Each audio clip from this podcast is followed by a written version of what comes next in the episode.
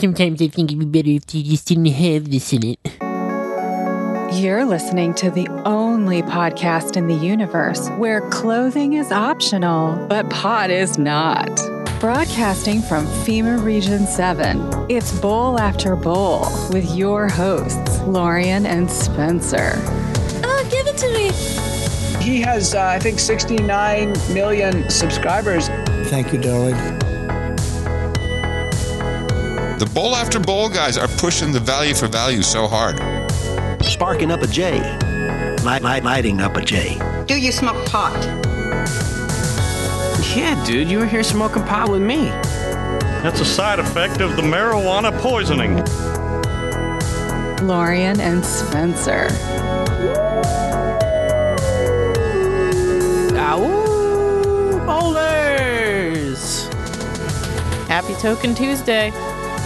Back at it again for another round. You know we couldn't miss it. It is April 5th, 2022. If you can believe the calendar that is before me. 2022, and here's a pew for you. That's right. We got pews coming in. We got bowl after bowl rolling. And this is episode 151 of Bowl After Bowl. I am Sir Spencer Wolf of Kansas City. And I'm Dame DeLorean. And man, still alive. Yeah. It's Still hanging alive, on. going live. Live is lit. The bowl is lit. Couldn't miss it. Couldn't miss it. Oh no. Of course, we were missing uh, DH Unplugged earlier. That's right. Kind of got a week off in the no agenda world, Yeah. which uh, I should have taken the memo and just taken the week off too. Like everybody should have just done it. Oh man. Oh man. Oh man. But you know, Uh, we, the show must go on. They say. you know, I hate to say this, but we kind of took last Wednesday off because we uh ditched our buddy Sir Seat Sitter because the That's true. the bowlets were down with a true. with a fever and cough and just ugh. I mean, choking on phlegm so bad they were puking. It was gross. It was a very bad time. It was terrible. The worst. Terrible. The worst. No good at all. And then that set the pace for the rest of the week. Yeah, I don't know. it's been a crazy week for sure. I am happy to say though we will be on Abs in a Six Pack tomorrow night for the Dreams sequel. That's right. Dreams 2 with uh, Sir Seat Sitter, the one and only. Yes. We'll be talking about some dreams, crazy dreams we've had. I've been keeping some notes. I'm always like glad to go on a dreams deal with him because I start like writing my dreams down. I actually start taking notes on them, Yeah. which is a good move. Uh, I was looking through some of my notes and totally forgot about like s- several of these dreams that I had until I read it, and then it comes back. You know, when you read it, Oh yeah. it all comes rushing back. Comes rushing back to your head, kind of like this mucus I've got going on. Oh my god. Yep. It's like if it's not one thing, it's another thing. Well, some of you already know, but on Sunday, I woke up uh, right before I don't know, right around let's say 4:20 in the morning, Yeah. pretty close to that, and I had this just crampy pain in my gut, like uh, like I had to take a really hard, sharp shit or something. I was like, oh god. So I went and took a shit that was hard, but not really sharp. But uh, you know, it was crazy. Like, didn't do anything, didn't change anything. Mm. You know, and usually that, usually the poo is just the relief, Yeah. the total relief. Like when you get diarrhea. hmm So I thought, ah, well, maybe I'll have to poo again. I went back to bed. This pain just kept getting more and more intense to the point where I was like, I don't know what the hell's going on. And my dad had been complaining the day before about his stomach and something going on with his stomach. So Yeah. I was just like, oh shit, this must be what he he was uh, complaining about. But it got so bad that I was like, either he's just like really good at being miserable, or I've got something else going on entirely. Yeah. Because you started puking from Yeah, the pain. I started throwing up, getting all nauseous because it hurt so bad. You didn't come back to bed. And then I just heard like movement on the carpet. So I put my clothes on, walked into the hallway, and you were like crawling around. I was just belly crawling all around the house, like moaning. Yeah. So I got you a heating pad and was like, well, let's try some uh, Pepto Bismol, you know? And then we were at your pop's house he didn't have any Pepto Bismol. so I had to go to a gas station at six in the morning and pay too much for like five chewable Peptos. Come back, and I was just like, this is not good. If the wolf doesn't make it back to bed, this is not good. Nothing keeps you from getting back in bed, you know what I mean? You love Right. sleep. Uh, and so then uh, when I got back, you were still pretty much down for the count, and you were looking pretty pale. And I was like, oh, I hope something didn't rupture. And uh, you said, well, I think I should go to the hospital. And if this Pepto kicks in and does the job, we'll just leave. Yep. I And was like, I said, once you're in the hospital, I don't think you could just leave. But my my logic was like, all right, I'll take the Pepto. Pepto kicks in pretty quick. So I figured if we're driving up there, like, and I start to get better on the drive, we can always turn around. yeah, that would have been nice. But it hurt so bad that I was like, if it's not turning around in five minutes, we got to go to the fucking hospital, Yeah. And which is never my move. I hate Right. that shit. you are just like me in that it's never like, oh, something is slightly wrong. I should go get checked out. The hospital or doctor is like the last line of defense. But you know, you you couldn't get into a comfortable position. The heating pad didn't do anything, and uh, there was just no relief for you. So what can you do? It's like hanging onto the nurse's window like a monkey, groaning my name up at him.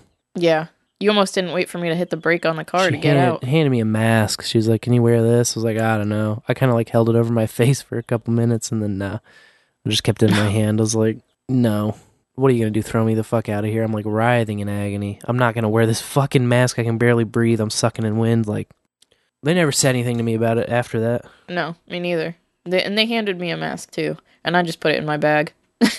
oh, turns out your boy got diagnosed with four millimeter um, kidney stone. Yeah. And oh my Jesus, this is the worst pain I've ever, ever been through. Ever. Today was the worst of all of the days so far. Sunday was bad. Monday was like not so bad. Kind of calmed down. And then today was like the absolute worst.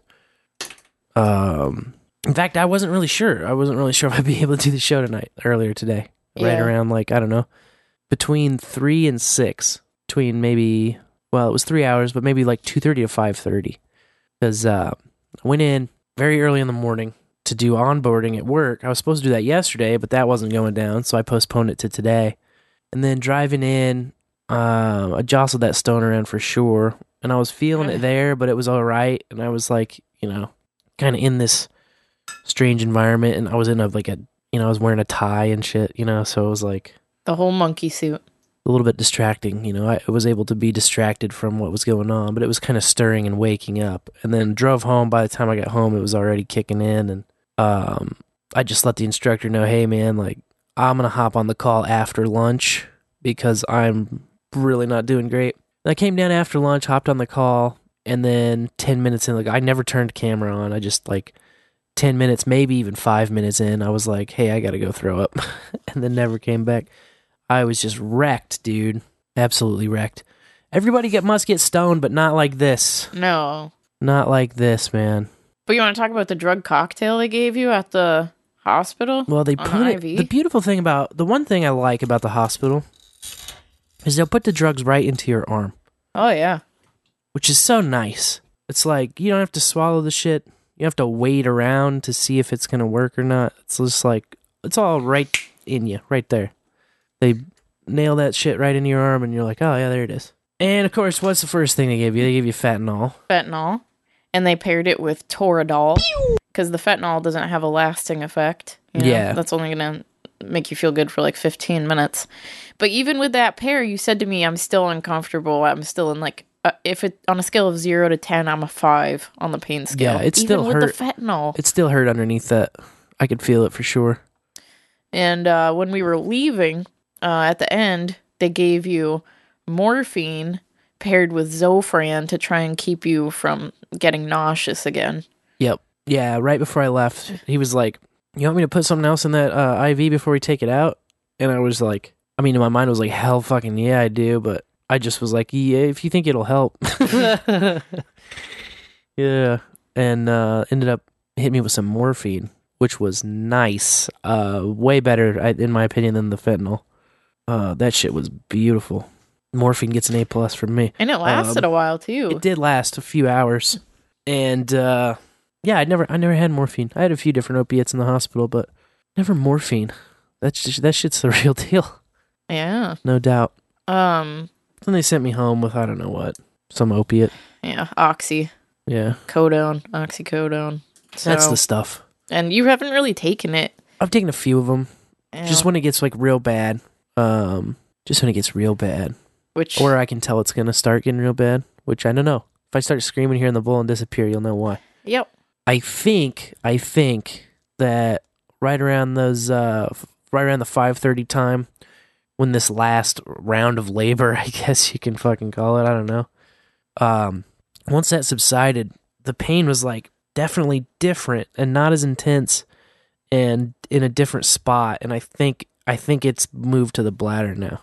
I think. So, Yeah. So hopefully you pass it here soon. We'll see, yeah. Maybe on the show tonight. maybe maybe the first kidney stone pass live on a podcast, who knows.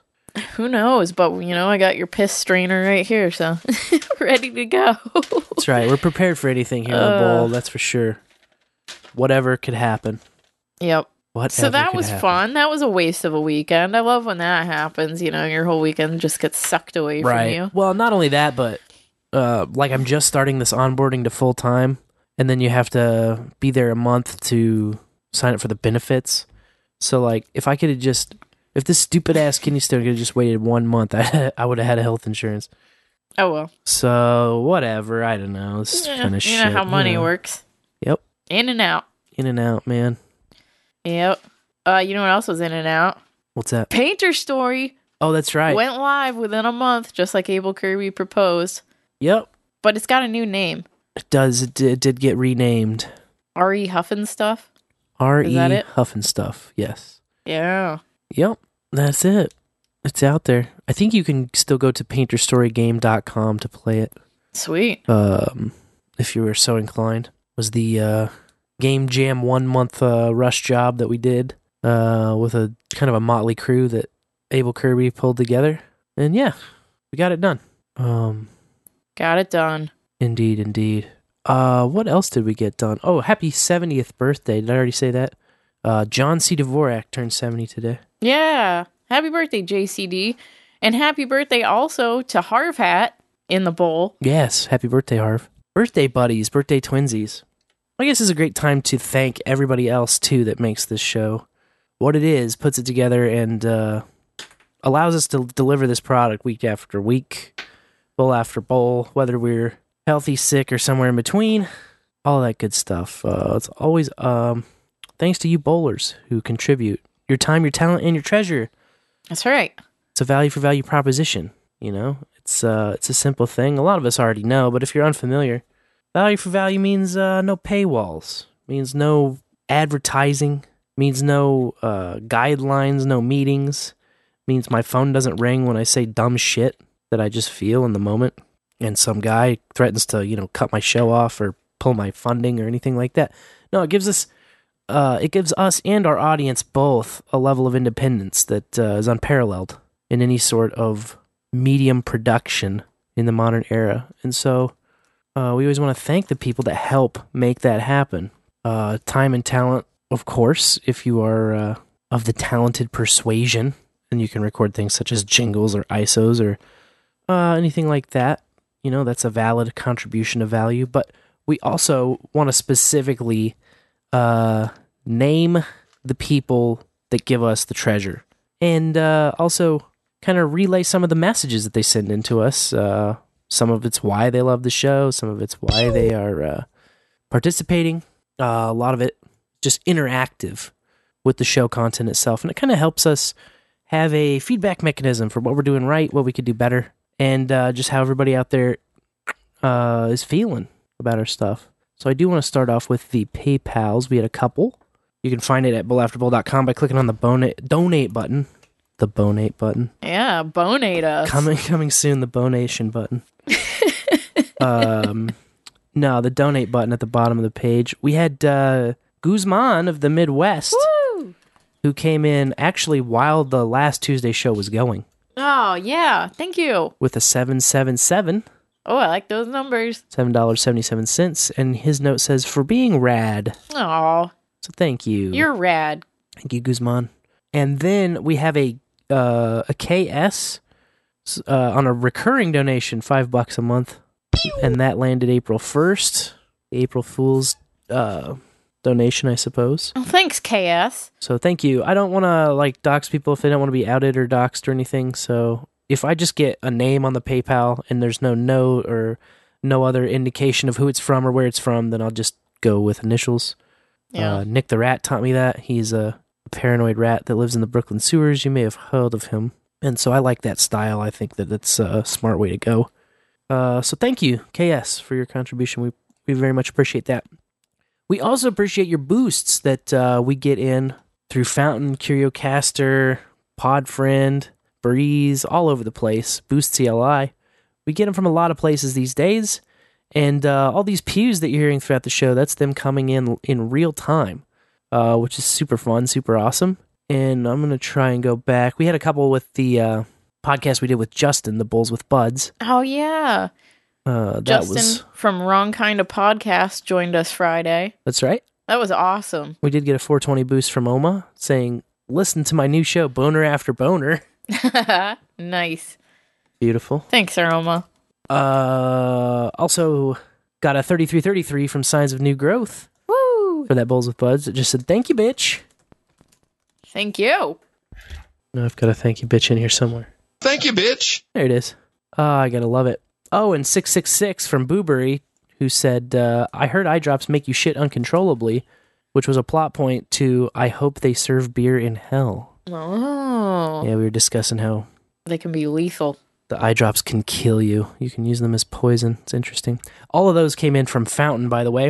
Uh, but this next one, uh, 1001 sats from N4VX, live from CurioCaster. Woo! And this was actually a preemptive live stream boost, uh, which they just implemented. It's a fantastic feature.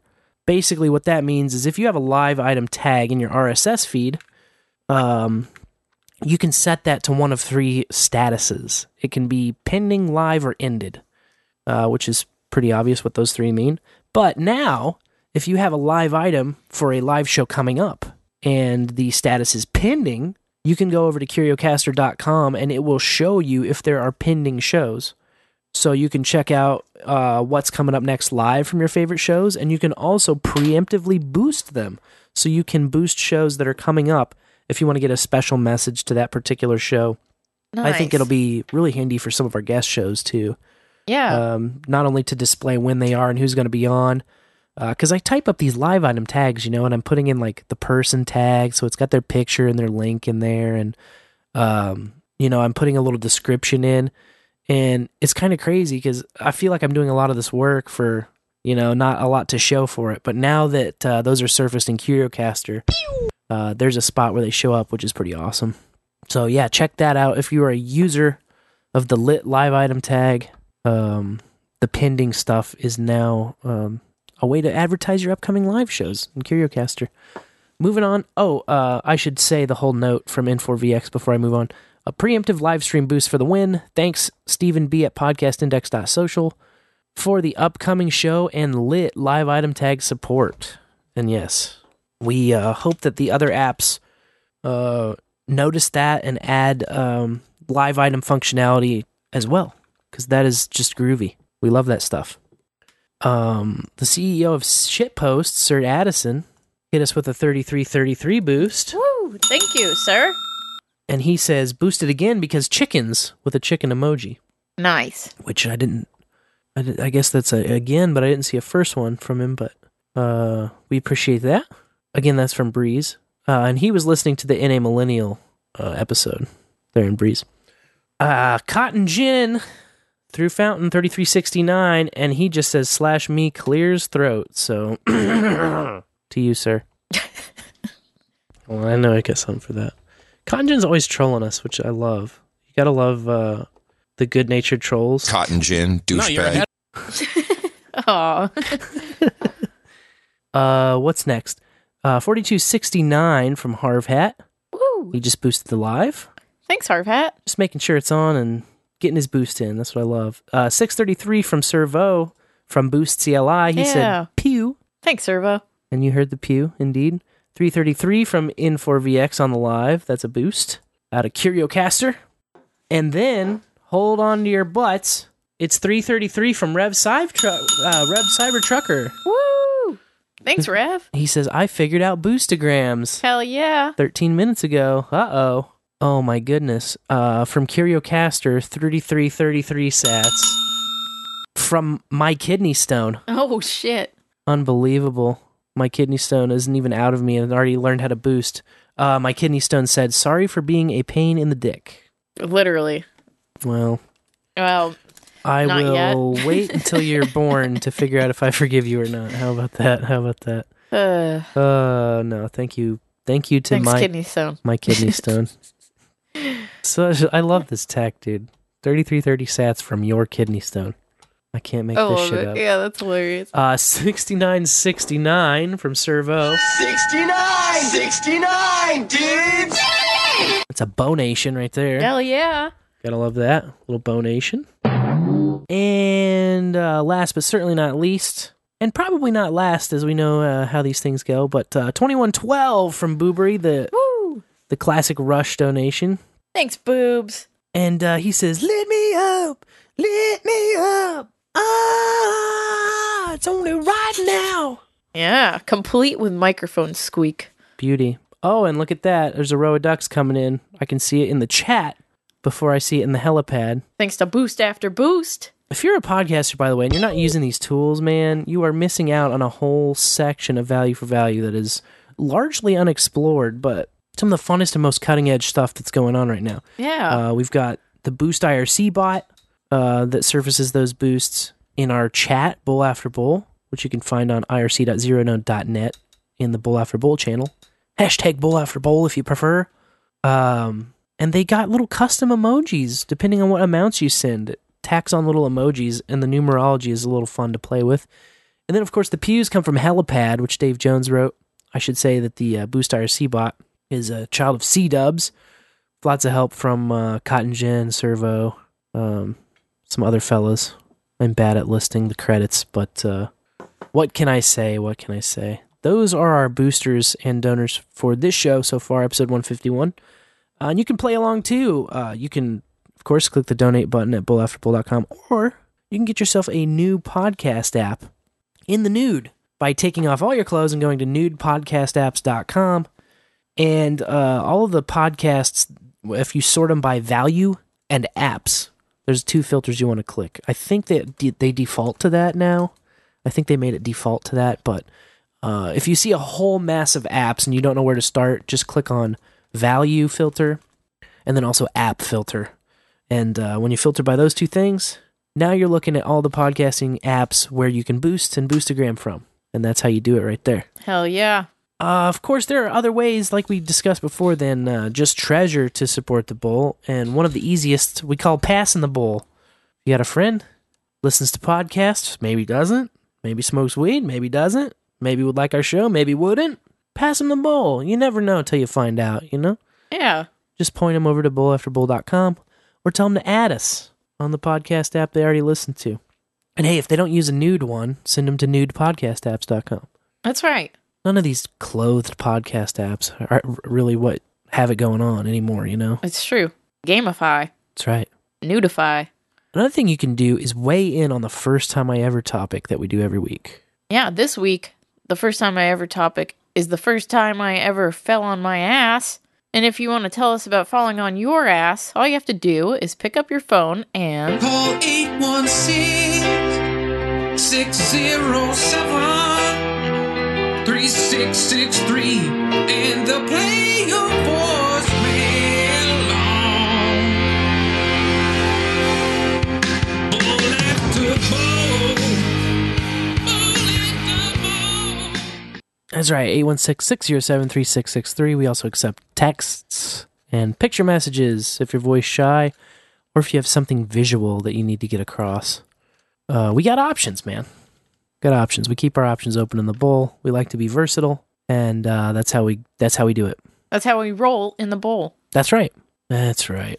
Uh, I had a couple other programming notes. It looks like. Oh yes, uh, join us on Sunday, this Sunday, April tenth, for a No Agenda meetup. KC meetups are getting back That's in right. action. It'll be on the Kansas side. That's right. I actually have the details pulled up this time because I know last time I was like, uh, uh, it's the KC Meetup Spring Thaw Barbecue Cook Off Edition. We'll have a link in the show notes. A link is falling into the bowl right meow. And uh, on that page in the uh, description, there's a little sign up genius link if you want to sign up to bring a dish because we are cooking some barbecue. I'll be smoking a couple pork butts.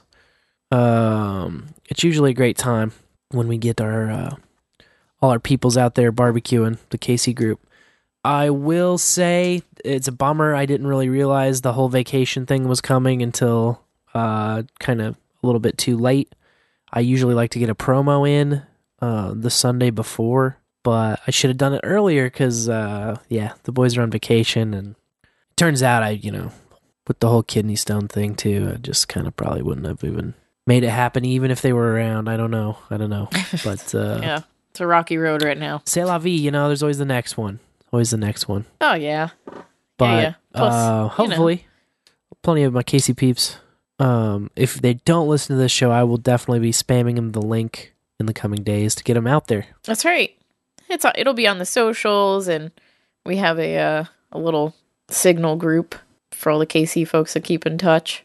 That one is going down, by the way, at uh, what is the park? Uh, Sar-Ko-Par Trails Park in Lenexa, Kansas. So, That's oh. I sent the edit link because I'm a dumbass and I'm editing the event. You doofus. Thank you, Phone Boy. Phone boy's on it. Yeah, Phone boy thanks, fixed phone it. boy. And hey, you know, if people uh, don't get the message, and more good chow for us. Come with the munchies. That's right. There's always way too much food, but that's a great problem to have. Uh, Sir Dude named Daniel, by the way, did redo the whole No Agenda Meetup site pretty recently, so it is snazzy. If you haven't been there, noagendameetups.com lately, take a look at it. Look, it says, Get out of my vagina, Sir Spencer Wolf of Kansas City. Nice. And that's like the account button. Hilarious. Good little touches like that. But yeah, the, the website is much more robust now and uh, slick. He did a great job on that. You go, Dan. You go. You go. Um so we talked about we did have a Bowls with Buds. Uh we are not going to be doing a Bowls with Buds this week. Uh for many reasons. Some obvious, some not. But uh yeah. Just taking a little breather. So um you can always keep an eye on that CurioCaster uh, feature to look for the next live shows if you're wondering, hey, is there a Bowls with Buds coming up and you missed it, you didn't hear it on the show, you don't want to like scrub through to the point where we announce it. But bam, that's an easy way to find it. If you don't know how to if you don't know how to scroll through the RSS feed and poke around yourself, uh, you can always use CurioCast to do that now. That's pretty cool. And uh, I guess that rolls us right into the old uh, update here. On-chain, off-chain, cocaine, shit-stain. On-chain, off-chain, cocaine, shit-stain, on-chain, off-chain, coke. Streaming sites, boostagrams, make they really wanna build a node. So of course, uh, CurioCaster displaying the uh, pending live items. That's a big that's a big thing going down in the off-chain world, the Lightning world. But uh, Breez is also looking to upgrade their app pretty soon. Um, Breez is looking to right Breez right now. The way it works is it's a non-custodial wallet that runs a n- little local neutrino node on your phone. And so, like, you may have noticed, for instance, sometimes Breez, if you are trying to send a payment or a boost, or if you are trying to receive an invoice and then you like close it, you close the app while it's going, that doesn't go through. Yeah. Uh, that's because it's running a node on your phone. And then Wow. when you like close the app or if you turn the phone off or whatever, then the node's obviously not online. Um, the way it works is pretty crazy when you dig into the nuts and bolts of it. But they want to make it even crazier and turn to a new service called Greenlight, which will run a remote node for you, and your keys will still be uh, stored on your device. So it will still be a non custodial solution, but with a uh, non local node using Greenlight, uh, which will allow them to be a little bit more robust, not uh, hogging so many resources on your own device, and Ah. also allowing uh, payments to be sent and received. Maybe when the phone is off, or maybe when you know you're you can like send and then close the app, and it's not going to bork on you. And they are looking to integrate streaming video and chat Ooh. as part of that upgrade too. So I just saw that article uh, from Roy, Cool. which is pretty neat, pretty uh, slick stuff coming out from Breez. So it's fun to see all these apps just like adding stuff, adding stuff. You know, Breeze just started off as just a just the Lightning wallet with the with the neutrino node thing, and then they added uh, the point of sale. They added the podcast listening app. They added a lot of ways to hook into other Lightning services like Bitrefill. So um, a lot of exciting stuff going down. Uh, speaking of exciting stuff, I saw cottongin share this earlier, and he shared it just again here. Uh, Taro is launching a new protocol for multi-asset Bitcoin and Lightning, and um, basically they're going to be able to issue assets on the blo- Bitcoin blockchain that can be transferred over the Lightning network, which will give you that uh, low fee and that instantaneous um, trans transmittability that the Lightning tag or that the Lightning network, I should say, um, basically gives you. So that'll be able to uh, facilitate other currencies, essentially, over over the Lightning network. And uh, I'll have a link in the show notes that explains a little bit more of what's going on there. But essentially, it's like uh, what Strike has been doing with a lot of their stuff on uh, on a different on a different mode, a different level. It's gonna probably uh, the boys are right. It's probably gonna allow uh, Bitcoin NFTs. Probably, who knows? Who knows? Lots of different things, but uh, I'm excited. Excited about it. Maybe real estate. Maybe uh, Anything, Um, right?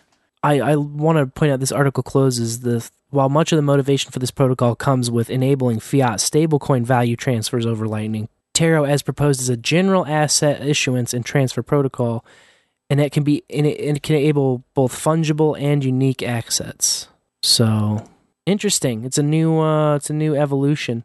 R.I.P. Uh, ETH gas fees. Indeed, indeed. When can I send myself over Lightning Cotton Jeanette? Any day now.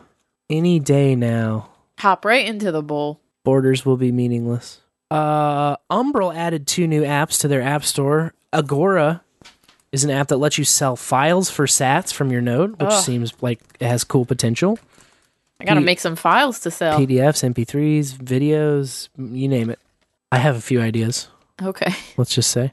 Uh, Spark Kiosk is the other one that they added, and that app allows you to create and print LNURL QR codes. Ooh, So fun. even more stuff you can do with your Umbrel node. And then I saw two interesting uh, websites that have popped up.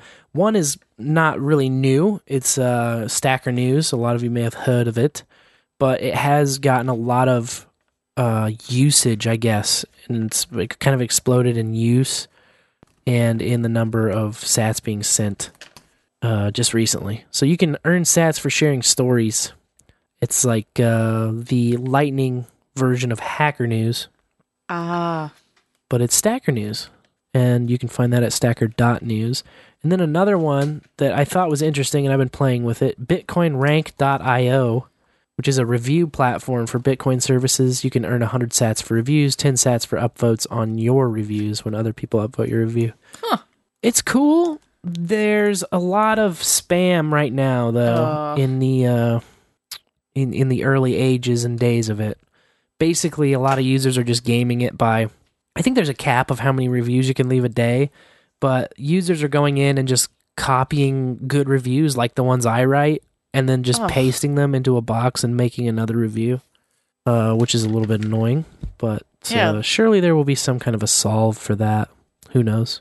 I just thought it was neat. Uh, It's always cool when you can like go and uh, do some kind of low effort task and stack some sats. So I always like to inform the bowlers of that kind of stuff. Uh, lastly, my last update is that, uh, of course, the Bitcoin conference in Miami kicks off tomorrow. ooh, It's put on by Bitcoin Magazine and uh, Bitcoin 2022. It's going to be the biggest one ever, biggest one yet, whatever, whatever. April 6th through 9th. You got to love those numbers. hell yeah. Uh, tomorrow being the industry day, whatever that means. And then uh, main conference 7th through 8th. and then Sound Money Fest on the 9th. So I'm assuming like uh, kind of a business convention style thing tomorrow. The main conference with speakers and all that, 7th through 8th, and then the Money Fest would be, you know, just kind of a big concert type thing. Uh, confirmed speakers, there's uh, some of the usual suspects like Michael Saylor and Jack Mallers. Um, we have Dr. Jordan Peterson this year, new on the scene. Uh, I think I saw that uh, uh, Aaron Rodgers was going to speak at this thing too. I don't see him listed on this particular website. Huh. Oh, and then yes, look at that. The world's first Bitcoin music festival, the Sound Money Music Fest. Headliners include deadmau5, Steve Aoki, San Holo, Run the Jewels, Logic, CL. Yeah. Yeah. Be a whole big fat bunch of fun, man. Whole big fat bunch of fun. I will not be going personally. You'll be trying to pass a kidney I don't have stone. the time or the money or the, um, yeah, you know. the thing. Net Ned, somehow I missed it. Hope hope you don't have a Rocky show. Twenty two twenty two boosted. Thanks. we'll see. We'll see. But yeah, that's that's my rap. That's my uh that's my on chain shit statement. Well, it's been a rocky week, and I wanted to give a shout out to Mouseybear, who started making CBD gummies, which I'm really excited to try. But because she started making CBD gummies, uh, some of her payment processors, Stripe, looking at you, uh, flagged her for selling high risk products and is not allowing her to uh, make sales, receive payments. So right now she can only get money through PayPal. And uh, I mean, I told her time to make a node, time to get a BTC Pay server, start taking some Bitcoin. But yeah, and then uh, to to make matters worse, uh, the Mastodon instance she was on, Free Talk Social, said that she violated some rules, Oh, probably for selling high risk products like CBD. It's just ridiculous. Can you imagine? Like just that term, high risk, and then put CBD next to it. It's like, oh, you mean hemp? Something yeah, wasn't that extracted the from fifty state hemp? legal? Isn't everybody and their cousin on That's Facebook selling that shit? 2018 Farm Bill, bitches. But, you know, all the federal bullshit, and you can't bank and sell uh, weed products, and then you can't be a little guy trying to make any sort of sales. You, they always got to strike down the little mom pop stores, you know? Yep. Well, haters gonna hate. This is another uh, use case for those. I always say, you know, run your own node, and uh, if you set up an online store and run your own node, you can integrate BTC Pay server. There's built-in options on Umbrel and on Raspberry Blitz to do that, and then you can just set up your own payment processor on the Lightning Network. That's right. And then you're uncancelable. Yep. And you don't have to ask for permission. Uh, but the good news is, uh, I saw that Aaroner deleted like a hundred inactive accounts on No Agenda Social. So I sent that uh, invite link over to Mouseybear, and she now has an uncancelable NOS account. So go give her a follow. I made a toot about her. I said, "Hey, look, a wild Mouseybear appeared," and I posted a picture of she posted with her lovely hand holding the CBD gummies Ah, yes. in the shape of a pot leaf. Good toot. Beautiful modeling hands, by the way, for what it's worth. I love Mouseybear's website and her products. Me too. I guess you want to hear the top 333 this week. Um, yeah, I, I was I was wondering what they would be. Well, the first one uh, is just a silly little story I saw about an Estonian yoga teacher who's 33 years old and has taught herself to orgasm without physical stimulation. Oh, jeez. Now we know it's possible. You know, you just do that breathing, uh, take some tantric training. You know, Must be fucking nice. Must be fucking nice. come by your imagination alone. Yeah. Uh, but you know, they wanted to prove if it's real or not because people have claimed to be able to do this forever. They're fucking full of shit. She says she can. You know, any woman is capable of it. And I would like to put a little asterisk there and say any person is capable of this. I think men can do it too if you put your mind to it. You come for me. Yeah, or come for yourself. It's the power of the mind. Um, so she went in for some lab testing, uh, and they decided to do some blood tests. They drew blood 30 minutes before she uh, had an orgasm by the power of her mind and breathing and whatever. Uh, and then they drew blood again 30 minutes after. So, first, she held an orgasm for five minutes. And I didn't watch the video, I didn't even see it, but I guess there's one out there of her, you know, like writhing about on a hospital table, coming uh, for five whole minutes. And uh, the blood test 30 minutes later noted that her prolactin levels, a hormone that is released after orgasms, did increase by 25%. And then they had her come in another day and uh, do this focused orgasm for 10 minutes, and the prolactin levels increased by 48%. But there was an asterisk there that her levels were already pretty high that day. Uh oh. Yeah, the prolactin. She was pre beating it. Pre beating. Go away, baiting in my brain, not with my hands. Look, Ma, no hands. And uh, they noted in their little study notes that there were no other hormonal increases. So, kind of interesting. Um, she said that she got into this line of study because uh, intercourse is painful for her as she suffers from vaginismus, which is the ouch, don't put anything in my vagina issue. Oh, that's too bad. Yeah, yeah. That's what I thought. And that you know, they talked about uh in the article how oh, these numbers show that something's going on, but if you just have sex, all of these levels and other hormones will be much higher. And you know, there's no emotional intimacy and the magic of sex is missing. So. sex with another human. But whatever. This is 33's story. Yeah. Um, after a two year hiatus, 33 student robotics teams competed in downtown Fresno on Saturday. The coverage was so terrible, all I garnered from it was that masks were required. Oh, God. Yeah.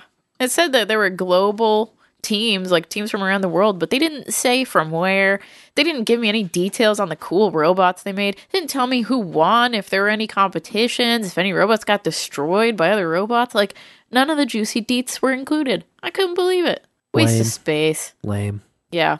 And just to prove that this was a very boring 33 week, my third story tonight is that rent in Tampa is 33% higher than it was in 2021, but that last month it dropped by 1.3%. So if we do the math here, it's like 32% higher. They just had to punch in those numbers to get 33 in the headline, which is something we notice they do all the time. That's right. Ridiculous. Gotta have that 33. Yeah. And if you were curious what a uh, one bedroom apartment is going for in Tampa these days, it looks like around $1,580 against a median statewide rent of 1,578. So two bucks more expensive. Or really just right on the level Wee lad. Of rent in Florida. So, woo lad indeed. I was glad that there was not so much coughing going on this week. Yeah, maybe, maybe not in your 33 stories. Yeah. Well, I was going to say of the coof variety. Uh, two stories. There were 33 new cases in Nepal and 33 deaths in Michigan. And that's it. That's all I got. Now we can go behind the curtain. Oh, sweet. You can get some sweet relief. I've been needing some uh, behind the curtain action all week. Seriously.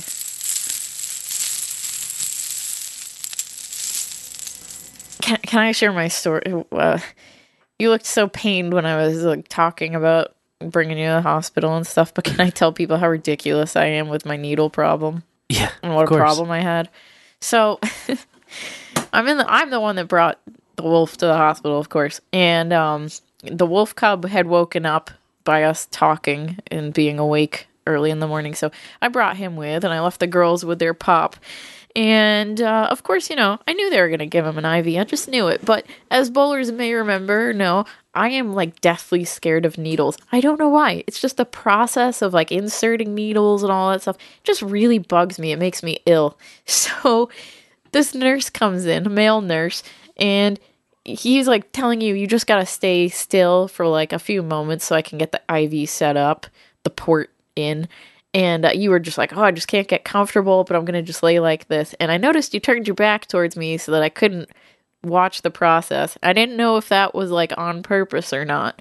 Uh, but I appreciated that. Yeah. But what I don't appreciate is my brain still showing me images of needles puncturing skin and all this stuff. So I literally turn, even though I can't see the nurse putting the needle in your arm, I turn my back to you.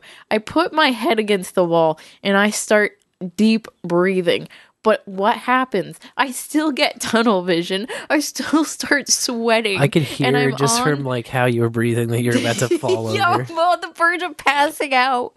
So I take your coat and I made like a nest on the ground to put the baby in because I can't pass out with a baby in my arms. I was like, know? put him on the floor. yeah, you're like, put the baby on the floor. But it just I've felt. seen her hit the bricks before. Oh, I've had to catch You've her out of the me air. In hospitals before. So what yeah. if uh, you look at like the the little red dot where it went in? Oh, it, that's not so bad. It's like the needle. I see the. It's not touching it. Ugh. It's like pretty much healed. There's just a little red dot where it went in right on It's the, the vein. needle slipping into the skin. It bugs me so much. I I can't. I don't know what it is. Okay, it's just my autism. I guess I don't know. but there's so it's like how I'm afraid of balloons popping. Okay, like stupid things, and needles are one of those stupid things. Uh so but like specifically like blood draws and injection. I can watch someone get a tattoo. I can watch someone getting a piercing, but blood draws and injections just it's too much for me. And yeah, oh dude, I thought I was gonna hit the ground. But it made me feel worse because the guy was like telling you about fentanyl when this all started. And I'm like picturing myself just going pale white, getting the sweats, rocking back and forth. I pulled my knees up to my chest. I'm in the fetal position. I'm putting my baby on the ground. I thought, Jesus, this nurse is gonna think I'm like I got a problem. Some like I'm a fentanyl addict, you know? Yeah, I'm a junkie sitting over here. Oh, oh, oh my goodness, that was terrible. I never minded it, even when I was little. Well, you're a better man than I am. And I always had great veins for it, or at least that's what they said to me. And I didn't like ruin mine by uh, using them myself. Yeah, I've well, never, I've never stabbed myself.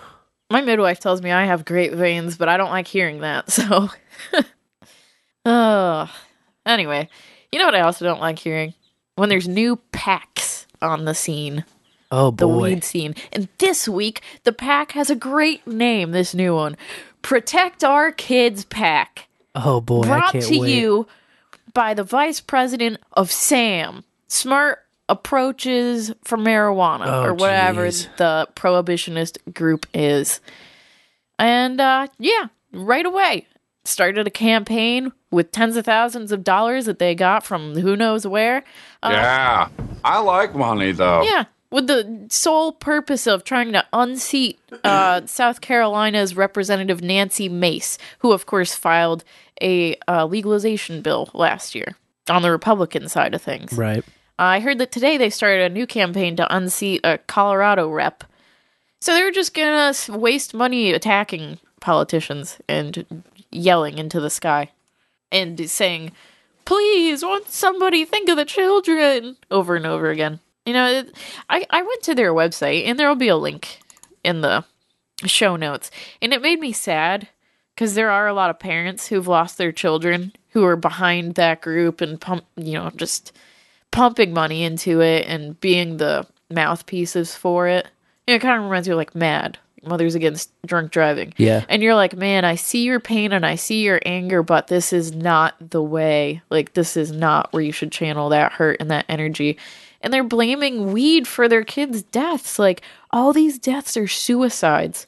And they're like, well, they were smoking pot and then they killed themselves. So it was obviously the pot that was doing it. And you see the attacks specifically on concentrates, on dabs, you know? I remember when concentrates were just being talked about in the public eye, I was like, uh oh, this is the crack of the cannabis world. You know, here comes the big scare.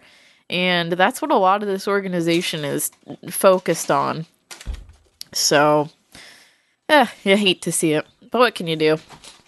Coexist, I guess, and just keep pushing back against the propaganda.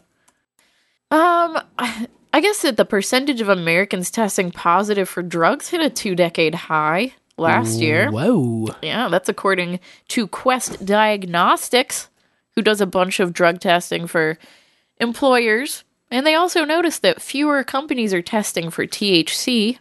I don't know. I haven't done a lot of different drugs. which is great because people may be using it as medicine now legally. So you should respect that. Of course, financial services and federally regulated businesses are still going to test.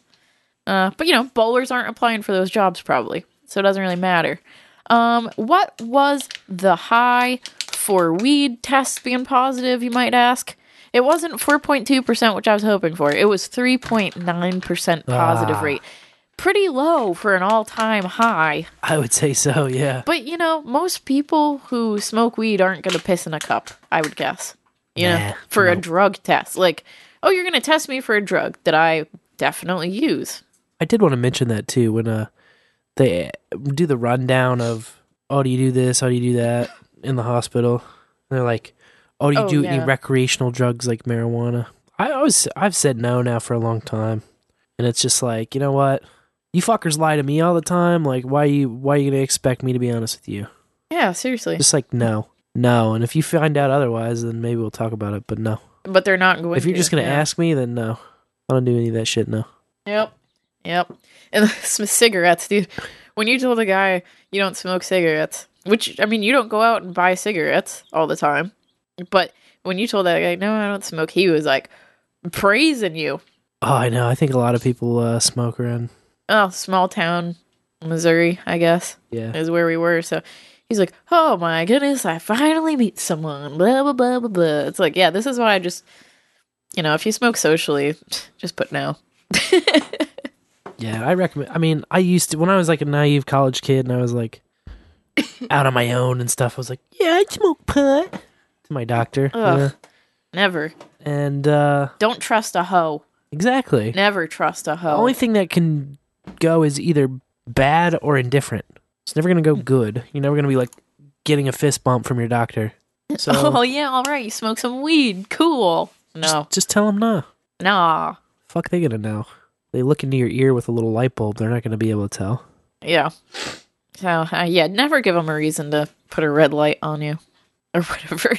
that, that's not a phrase, but I. But you know what I mean. No red lights on me, bro. I can't handle that shit. no red flags. No red flags for the medical establishment players. Okay. I just want them to leave me alone. Give yeah, me at least don't give them a free one. you know? Give me the painkillers and get me the fuck out of here. Ah, well, speaking of like get me the fuck out of here and leave me alone, the FDA sent out warning letters to seven CBD companies this past week uh, because the companies had claims on their products that it could prevent or treat COVID 19. Now, just as a rule of thumb, I don't care what you sell or make or whatever, just I would leave the term COVID 19 off of it. Yeah, it's like a buzz term. It's like a trend that's already died. so It's a trend that's it's died. not going to help you. Now, they did have the studies cited, but of course, these aren't like FDA approved all the way through studies. You know, it's like phase one, phase two stuff. We've talked about CBD being great for, you know, attack preventing, especially Yep. the coof. But do you think the government's ever going to accept and acknowledge and like say that to you? No. But they will, you know, take your money and punish you if you try to say that. So, meh, it sucks. It's it's like you can't uh if you're with the CBD stuff, it's like you can't even say what it could how it could potentially help you because then you're putting yourself in like a liability risk just because they don't have the studies. I put that in finger quotes, studies on the books to back it up, even though there's plenty of them out there that you can look up. Frustrating. Frustrating. Yeah, no and doubt. and that rolls right into my next story, um, which quirkess sent to me. So thank you, quirkess. Uh, CNN came out with a story this week claiming that THC and CBD exposure in the womb uh, has negative effects on children. And what did, what did they say it did? Well, they said that babies born to moms who used medical marijuana had lower birth rates, became obese by the age of five, and had higher blood sugar levels. And I just think that's so fucking ridiculous because obesity and having higher blood sugar levels, like by the age of five, too, okay? What do we have to take into consideration? How's your daily diet? Do you exercise? Like, eh, you know? How does smoking pot in utero affect that at all? I know that seems like a little bit too late down the line for all that. Also, the study that they cited is of the equivalency of the CBD prevents COVID 19 variety. You know, this hasn't been like all the way through performed over and over again with a large group of people. This was 103 women. 103. That's a pretty small threshold.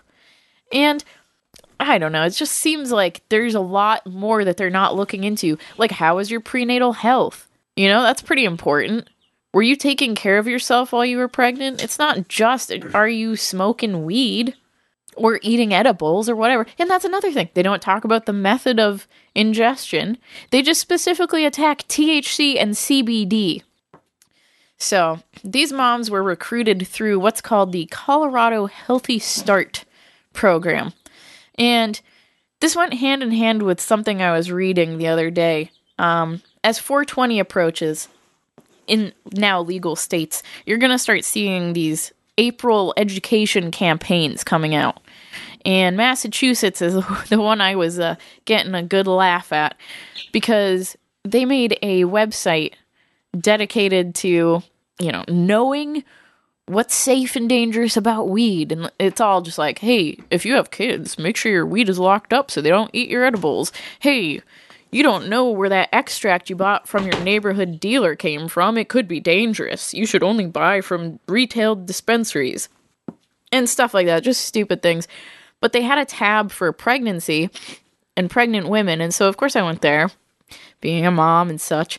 And it said while there's no studies on the true effects of using mar- using weed while pregnant on the unborn child, uh, the CDC and the FDA say that you shouldn't do it, along with the American Association of Pediatrics.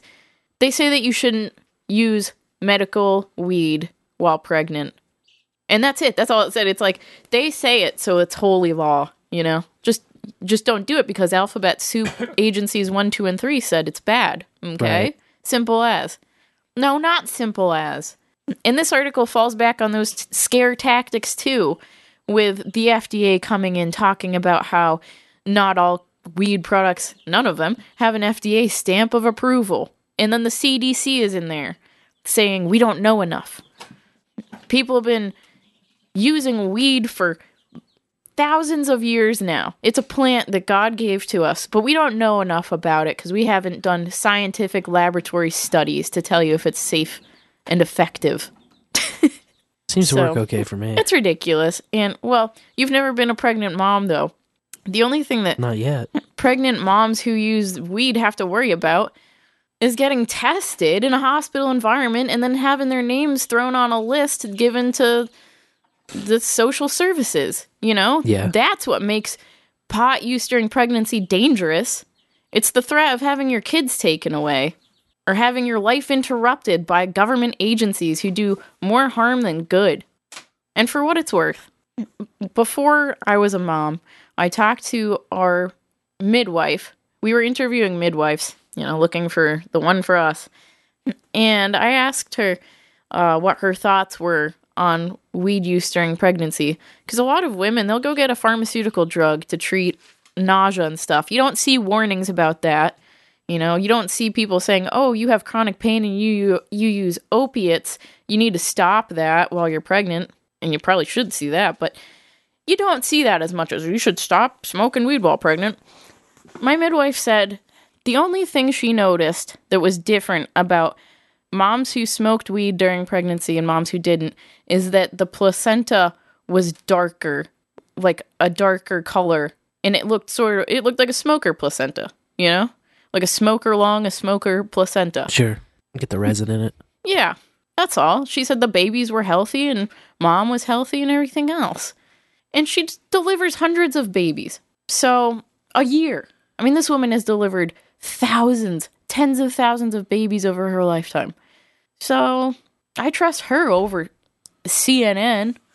But it's just ridiculous. And you know what makes it more ridiculous? They had a video on their page, and I thought it might be related to the anti medical weed during pregnancy premise, but it wasn't. It was a four year old video of Sanjay Gupta's little web series that he's doing on the science behind weed and how it affects the brain and stuff. And there was this interesting point at the end, and I just had to clip it. Now, I do apologize for the background music, but here it is. There's some 500 different chemical compounds. All these compounds work together. It's something known as the entourage effect. It's important because you can't just take a chemical out of marijuana and make a medicine. You need the whole plant, especially when it comes to using pot instead of pills. I couldn't believe that because this article was attacking THC and CBD specifically. You know, cannabinoids taken out of the plant Sure. and just singling them out. And then I was like, wow, pot instead of pills. Can you believe that? Yeah. The whole thing suggests you go to, you know, follow your doctor's advice. You got nausea, there's a pill for that. Not pot. Stay away from the pot. You're crazy and endangering your child's life if you use a plant to treat your ailments. Ugh, just ridiculous. No good. No good. You know what also is ridiculous? What's that? A lot more people are talking about weed this week Yeah. because the I saw House. a lot of chatter on this. Yeah, well, the House of Representatives have once again passed the MORE Act, and a lot of people have forgotten that it had already passed Yeah. back in. Definitely uh, forgot. Oh, it was November 2019, the first time it passed. Yep. When it truly made history. You know, wow, they voted and passed on a weed legalization bill. Can you believe that? Then it died in a committee. It never even got assigned to committee, as far as I'm aware, right? Sure, it died. Yeah. That's all I know. It just was dead news. But they made the history part, and I thought I thought that's all they were going for. Well, it's back again. It's past the house. Personally, I said this last week and I'll say it again. I think it's dead in the water. I don't believe it has a chance to pass the Senate, and I will point mainly to the fact that Senate Majority Leader Chucky Schumer has been hinting that he's dropping, he's filing his own legalization bill around 420. So, meh. Amazon's public policy team threw their money and lobbying behind the MORE Act. Uh, but yeah, I just don't see it go anywhere. I know, and I, I saw that quote from Nadler about like something of like, Sometimes I think it'd be better if you just didn't have this in it. Oh, yeah, that was hilarious. and uh it's language like that that makes me think it's kind of like you know all pomp and circumstance. Definitely. It's a distraction. It's a, hey, look at this good thing going on so that we don't pay attention to or forget about all the bad shit. You know? Yeah, Give them a reason to vote. Because I don't know. People uh seem very adamant to me, and uh I got some emails about this and some DMs about it because I was like, yeah, you know, this has happened before. Yeah. People were like, oh, it will pass. It will pass. And I just see them push back or argue. You know, I'm just like, all right, well, I guess we'll see, won't we? Uh, n- no. I don't think so. I really don't. There's really, And, you know, there's I- nothing that's changed on a federal level to indicate it would pass. You know, so unless like, unless I see it signed on somebody's desk, I just see all the money being behind Schumer and all the politics, all the popular right? voices, all the industry leaders, because he put out his draft before he even filed his draft. He went to all the cannabis players and was like, "What do you want to see? What do you want to see? You know, probably big pharma. What do you want to see? What can we do in here to make this appealing to you?" And then he's got the P, you know, he's done conference after conference and announced like, "I'm going to file my bill for 420." That's just beautiful. Right. That's beautiful. It, it's what's going on in Missouri too with the Cannabis Freedom Act. The media has just bowed down, laid down to roll out the red carpet for this one bill. They don't do that until they've got their win strategically planned. Correct. If there's a win coming, so that's that's just my opinion. I could be wrong. We'll wait and see. Uh, Psaki was asked at a White House press conference uh, about the MORE Act, and here's what she said. One good question on another subject. The House passed the bill today that would remove marijuana from the federal schedule of controlled substances. Every Democrat, save for two, voted in favor of this bill. Does the president support the legislation? Um, well, first, let me say that, um, as the president said during the campaign, our current marijuana, marijuana laws are not working. Uh, he agrees that we need to rethink our approach, including to address the racial disparities and systemic oh, okay, inequities uh, in our criminal justice system, broaden research on the effects of marijuana, and support the safe use of marijuana for medical purposes. Uh, we look forward to working with Congress to achieve our shared goals, and we'll continue having discussions with them about this objective. Jackie, go ahead. Such a lame non-answer. She kind of sounded a little high there. I was gonna say she sounds so stoned. Hey, wait, what? what? Oh, never mind. Oh, never mind. Yeah. Yep. So, I don't know. Lots of issues with this bill too. Mostly that it doesn't respect, um, you know, how the states want to run things, Yeah. and also that it just creates new crimes which are punishable by ten thousand dollars or five years in prison or both. Yep. So if you buy weed from a dispensary and then get caught or set up to make it look like you turned around and sold some of that to a buddy or someone on the street, five years in prison for shit that should be legal. Yeah, it does not end prohibition. No, it simply it does take it off the Controlled Substances Act, which is great, and then it's going for decriminalization. It's a step in the right direction Oh. after all. After all, it's a step in the right direction. It's a step in the right direction after all. I can't say this enough, but just wait and pass a good bill. Just wait. It's not worth it to have so many more problems added. The creation of new alphabet soup federal organizations, you know? And they create a slush fund here. They call it a trust fund. Yeah. Who do we trust? The attorney general controls 50% of it. It's supposed to help communities impacted by the war on drugs, but you know, when the government says it's going to help a group of people, how that always turns out. Right. Not good. And it also requires the Bureau of Labor Statistics to pull and share public demographic data on owners of businesses, including but not limited to their marriage status, their race, their gender. Why do they need that? Why do they need that? Why do they need that? Oh, so that they can try and, you know, hit pretend numbers based on skin color and religion. If you're married to a man or a woman, just ridiculous. And of course, you know, the bill has been amended so that it will replace the word marijuana or marijuana with an H to cannabis. Oh boy, that'll help. Yeah, right. To that, I just say, okay, homos. what if we're going by the genus name of a plant? And we might as well go by the genus name of our species, or Homo sapiens. So, hey, Homo, what's up? I don't know. I- I'm not into the cannabis thing. I don't use the word marijuana a lot. Call it weed or pot. Yeah. It's I- just I a- don't really use but- marijuana or cannabis all that often. Now I do say cannabis because when the word cannabis rolled out was when recreational legalization started Right. rolling yeah. down the hill and gaining traction. And then the CIA popped up, the Cannabis Industry Association. Big weed. Big weed. Yeah, so I don't know, man. But this this bill would just be a shit show if it passed, let me tell you. I mean, there's no discussion of regulatory framework in it really at all. You know, all the seed to sale and stuff, would they standardize it? No. But they like basically retain the right to tell the states how to do it. Right. And they would give off the false impression that it's like legalized. expungements would only be for federal level offenses, which is not the majority.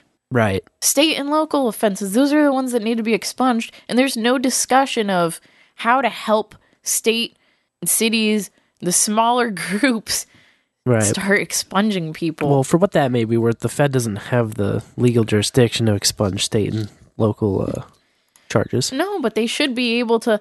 Here we go, make a regulatory framework of how to implement it. Don't you think? Like this is how it's done. They could provide a little direction. Has yeah. done it successfully and quickly because you don't want to waste time with that kind of stuff. Yes. And then there's no mention of age, which I thought was interesting. Like it doesn't say, you know, it's illegal or legal for people 18 and older or 21 and older, of course, is the more common number we're seeing. So like, oh, can a 8-year-old ride around on their bike with weed? Yeah, under federal law. I know, I know. I'm just pushing it too much, but oh well. I guess the plus side would be the banks could work with licensed businesses, you know, and businesses could get loans, like business loans that other businesses are allowed to get. Sure. Um, but all in all, I think this is a nothing burger, you guys. I think it's a nothing burger. Well, I doubt I'll even pass anyway, so it's not really That's why it's a nothing burger. doesn't even matter. Carolyn sent me a great clip. Thanks, Carolyn. And I got this little ISO out of it from uh, Georgia, G- Georgia, Georgia rep Buddy Carter. I can tell you, marijuana is nothing more than a gateway drug. Can you believe it, people still really think this? Well, and he's said I can tell you also. There's a key qualifying. So the qualifier. Yeah. The qualifier removes the need for truth in it because he can tell you that, you know, which is true. He can tell you that. yeah, And he just did. good point. Maybe he has experience, you know? Maybe. It can lead to other drugs. there we go. Ugh. She was a cop too, right? Roseanne's sister. Yeah. So she knows. She knows. I don't think this stuff is working. Just me and my ganja. She's sitting in that bathtub. It's just me and my ganja. Oh, goodness. Well, also in the House this week, uh, representatives passed the Medical Marijuana Research Act yesterday. And I thought that this was the bill the Senate passed last last month, but I was wrong. That's a different bill with the same premise, allowing researchers to use state legal dispensary products for research instead of the stuff that's being grown at the University of Mississippi and a handful of other DEA allowed places. So we'll see where that goes. Keep an eye on it. yeah. It's written in the bowl notes. uh the Arizona Court of Appeals reversed a decision this week, um, which had put a medical weed patient on a list of child neglectors and abusers because she used her medicine while she was pregnant. Oh my god. Yep. And I think they made the right decision reversing that. Yeah. But the problem is, you know, you can't go back and give back that time that you took away from her and her child. Right. And when a child is first born, you know, that's when they need their mom the most. And I'm sure that's when they came right in and just slapped the charges on her and took the baby away. So, Crazy they can do that kind of shit. yeah. It's evil is what it is. It's fucking evil and it makes me sick. Cuz if a if a mom is using painkillers and a child is born or you know, fuck, let's just say fentanyl off the street. You know, you're using fentanyl, a child is born shaking with withdrawals, addicted to a substance. You know what they do? They get the mom help and they get the baby help. And that's that. But if you touched weed while pregnant, you're a fucking criminal. It's insane. It's insane. It makes me mad. So mad. But, anyways, on a lighter note, Colorado is auctioning off some weed themed license plates to raise money for the disabled. Oh yeah, that's what you want on your car driving around. That's exactly what I thought. We hmm. smoke hellas. Well, last year they raised like $45,000, and the top seller was Tegridy.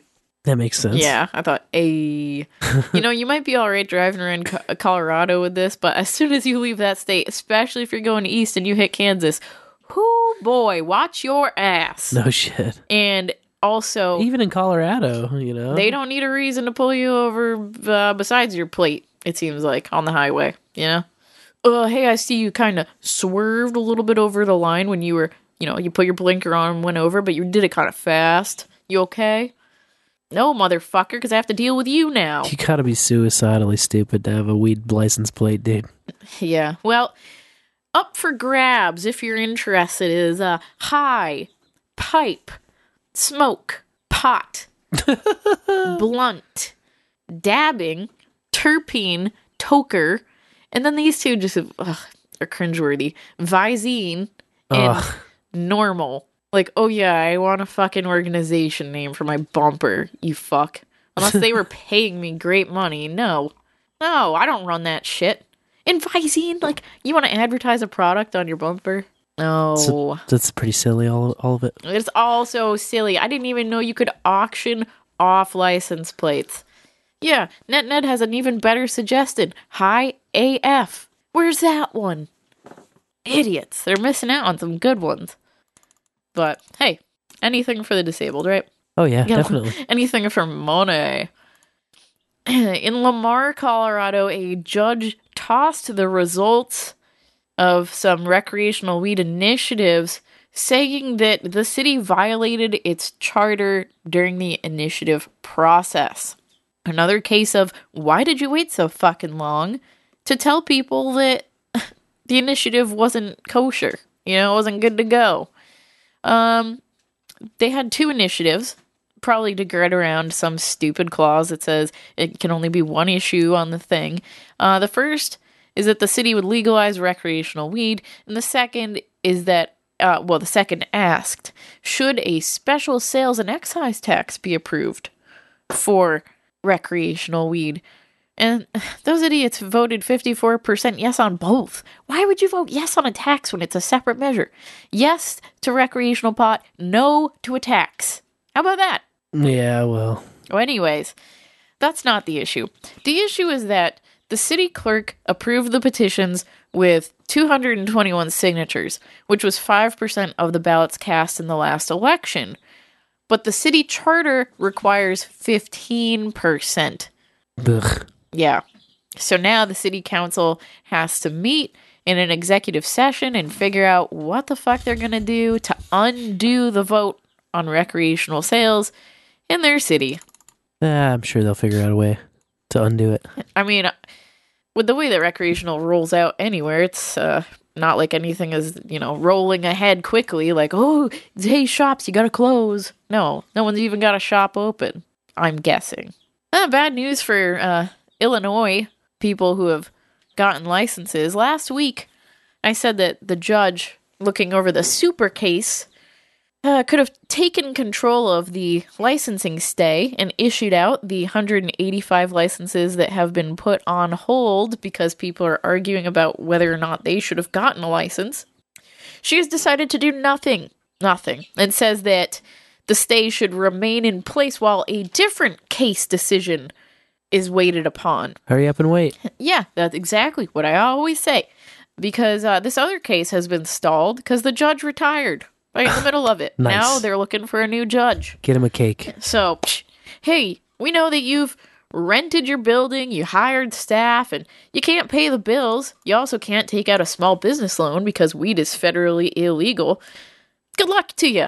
Just wait a little bit longer. I mean, you made it this far, right? Assholes. New Jersey is facing delays rolling out the recreational market. Surprise, surprise. Sales were supposed to begin at the end of February this year. And of course, you know, regulators were like, oh, we missed the deadline. Hmm. And that was it. That's all we heard.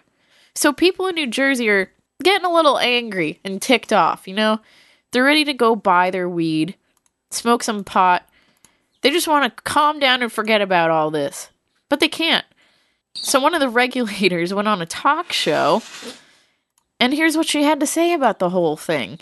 But we get it. We understand that people are eager to have uh, retail sales begin. A lot of people have been waiting for that very moment, myself included.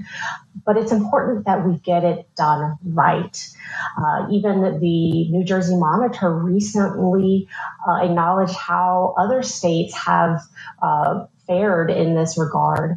Uh, states that have rushed or gone launched their sales too quickly, they saw supply crunches. Um, and so, if we don't get this done right, if we're not very intentional and deliberate with how we launch our adult use market here in New Jersey, we could see supply crunches as well. We could see patients losing access to their medicine, not to mention long lines and, and heavy traffic in our neighborhood streets. Oh, no. And so, I imagine that constituents would uh, be just as upset under those conditions as well.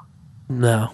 God forbid people line up to spend money in your area. We don't want to give the people the pot too early because then they could not have the pot.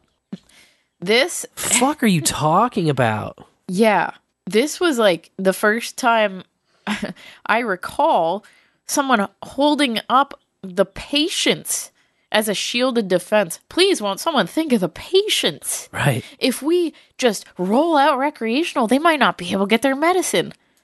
How fucking absurd. I've never heard that. It's like they might run out versus they will definitely not have any. Yeah, That's the dumbest fucking thing I've heard in a while. it is very dumb. Dumb dumb of the day. And I oh just the condescending tone, like, we get it. And the vocal fry. Yeah, it's it just a sounds like lethal combination. Bitch on the phone with customer service with you. Total cunt. I hear your concern. Former ACLU lawyer. Now chair of the Cannabis Regulatory Commission. That's all you need to know. That's all you need to know. And fucking New Jersey. Yeah. Utah Governor Spencer Cox signed two medical weed bills this week. He's on a roll signing those things. Wow. First, he signed Senate Bill 46, which protects medical patients from being punished at work for legally using their medicine at home. Pretty important. And Senate Bill 195 adds chronic pain as a qualifying condition, so you can take pot and not pills.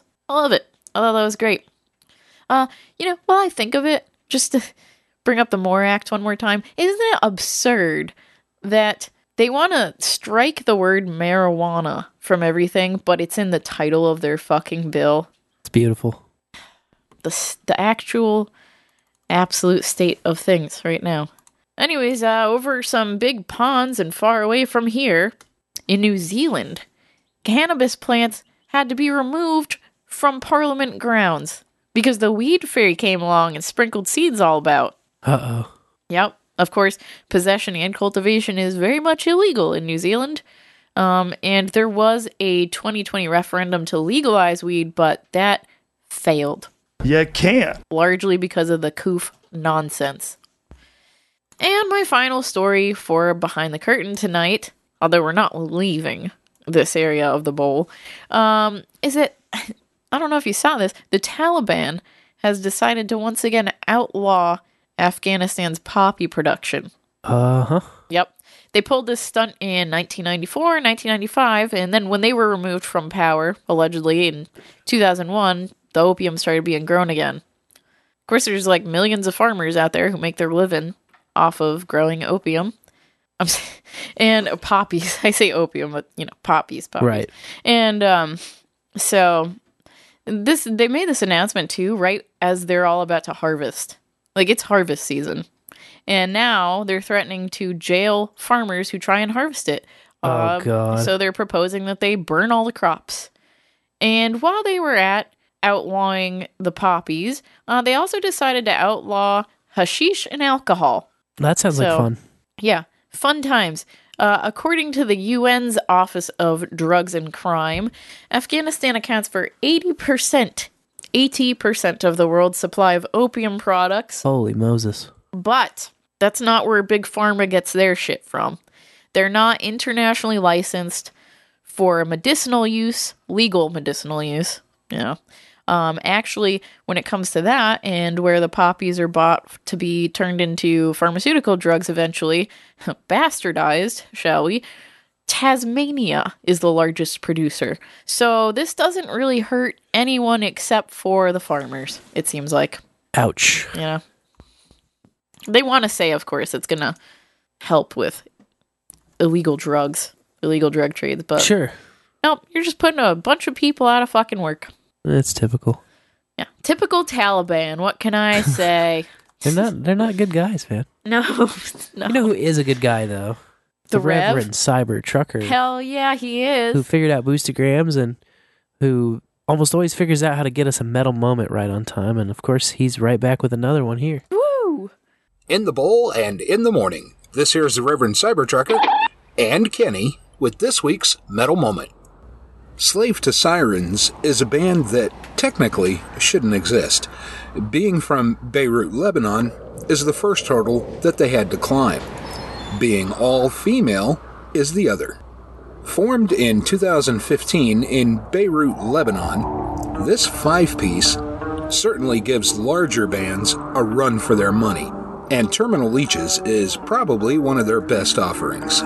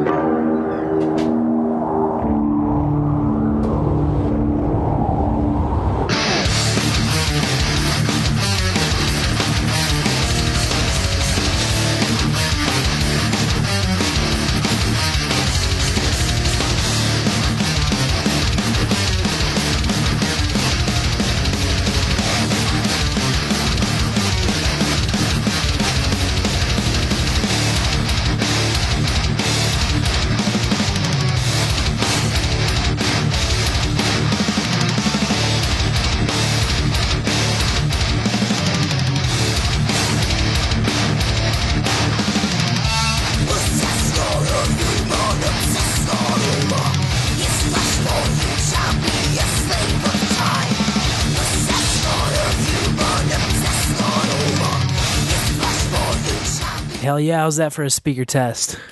Fuck yeah. Bringing the metal. They're bringing it. No Girl doubt. band who rocks hard. Yeah, putting it all the way out there, man. Loving it. We're loving the Rev too. You can follow him at Rev Cybertrucker at noagendasocial.com and see where he'll take you next. Yep. I know I think there's only one choice left that he had for these locations, so I think I know where he might be going next week, but we'll see.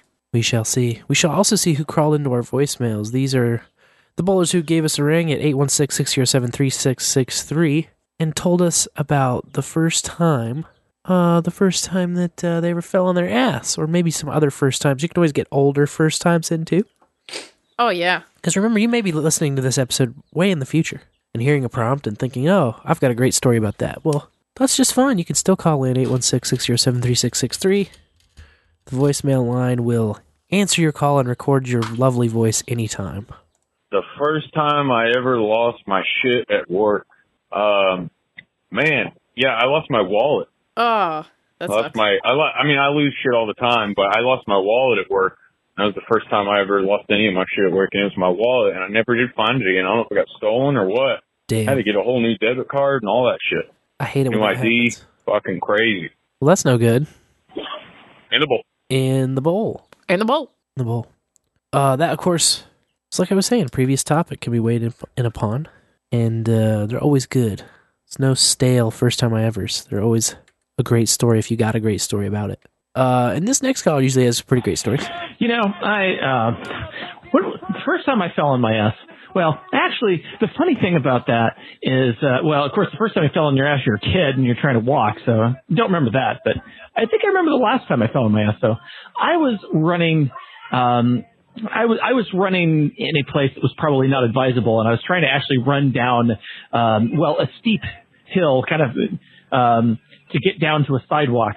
And uh yeah, I I was trying to go down the you know it's, it's a kind of a rock wall, and I was trying to go down it, and yeah, and, and I I slipped and uh, fell right on my ass and kept going. You know, a lot of things are kind of knocking me in my ass right now uh, with everything that's going on. So uh, that's all you got to do is uh, you know get get up and keep running because uh, you know that's what my friend said. Uh, you know, fuck it and drive on in the bowl, y'all.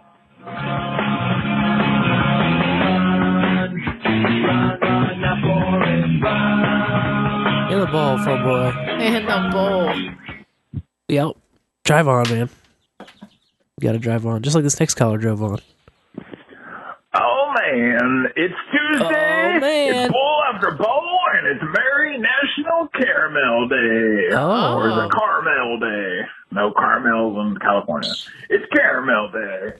Anyway, the first time I ever fell on my arse.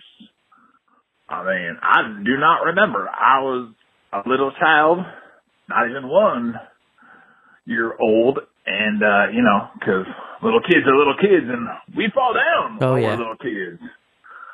I mean, I probably bet even Superman fell down on his arse when he was a little kid. So, I mean, there that there was that one time that uh Sir Spencer like pushed me to the ground and I fell on my arse and then he was like, Get in the get in the Mini Cooper and drive and we drove around Highway One and then we went off the hill.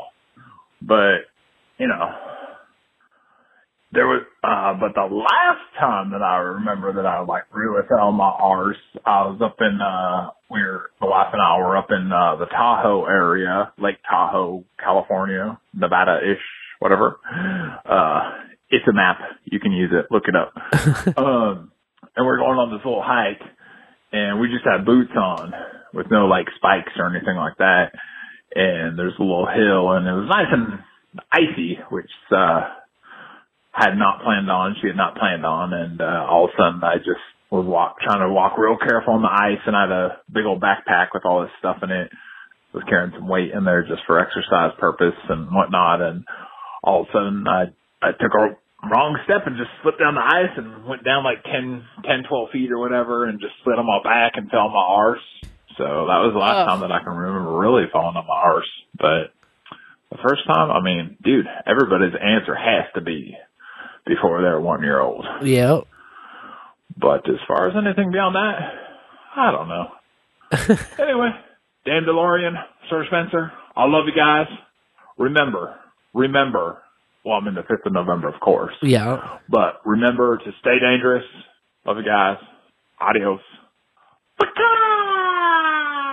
Christopher Battles. I was at the social. Oh yeah, Christopher Battles, the one and only. Oh, we love you, Christopher Battles. Yeah, you're right. The first time has to be the time you don't remember. Hey, man, though, he said under a year old, and I can tell you I was a lazy baby who did not walk until after a year old, so lazy baby. The wolf cub is also a lazy baby, I think. I don't think he's going to walk for a while. No, he doesn't have to. No, he's got two big sisters to carry him around. Just crawls and screams. and eats. Don't Yeah. forget the eating. He only screams because he's not eating. This next caller is probably screaming. A soul so broken, beat and shattered. Until you came, my life hadn't mattered. The life you breathed back into my being. Finally, a future my heart has begun seeing. Through my darkest days, you hold my hand, evermore the gentleman. As I push you away, you cling ever tighter, staying stronger for me until times are brighter. I love you. Lots of love in the bowl. That was the opposite of screaming. That's true. And for that, we thank you. Thank you, Phoenix. The princess. Poems Princess. Uh, this is the Princess of Michigan, I believe. So, I'm pretty certain I'm not going to remember the first time I uh, fell on my ass. Okay, all right, we'll Uh, give you that one. Probably because it was like when I was really young. Um, I do remember the first time that I really hurt my ass. Yeah, uh, there we by go. Kind of falling on it, and it was Falling a, in a uh, diaper is like small a time. BMX uh, jump ramp Ooh. that I cleared the landing, and the bike flew out from underneath me, Ooh. and I landed directly on my ass and had uh, bruises and road rash on my ass because I had a pair of shorts on, and they went straight up to my uh, uh, all the way up to expose my uh, butt cheeks, so the gravel could grind right into them Oh, uh, in a very nice, nice manner. Uh, I had to go get uh, it cleaned out with that nasty ass uh, soap that burns like a mofo. Uh, The lie stuff? yeah, not fun. But I have a better story. Uh, so we, uh, when I was first growing up, we lived in a, what would technically be a farmhouse. It was in my, my, uh, my mom's side of the family for like 140 years. Uh, and then it had, uh, like the old school stairs with the landing that kind of you could look down uh from there was railing all the way around it uh on the upstairs and uh but then like the long set of stairs going down it was kind of your traditional farmhouse looking uh house and uh anyways I was too young to remember this but my mom tells this story quite graciously. Uh my sister was playing on the stairs and my mom was on the phone. And uh she was like in just in the other room that was like on the other side of the wall from the stairs. And uh my sister, uh, uh, my mom heard the and it was my my sister. She fell down the stairs on her uh, on her backside, like slid all the way down, and uh, my mom came out was on the phone. She's like, "Oh my gosh, hold on!" And then went over there, and then I asked my sister. Uh, I might have told this story. I don't know, but anyway, she asked my sister uh, when she came around the corner, and my sister's at the bottom of the stairs. Said, "Oh my gosh, how how far did you fall?" And my sister uh, said, "She's probably like seven or eight at the time." Said, "All the way, stupid." Um, Oh, I think I've said this before, maybe. I I, don't know. remember I remember saying this all the way stupid to uh uh in different contexts before. I don't know if it was on this show or Maybe you told Nick but, the Rat. Um, Maybe you that's told become the a running joke in my family for years. Is all the way stupid. So, Oh, we had the last bit. damn you, boys, males! How dare you cut me off? No.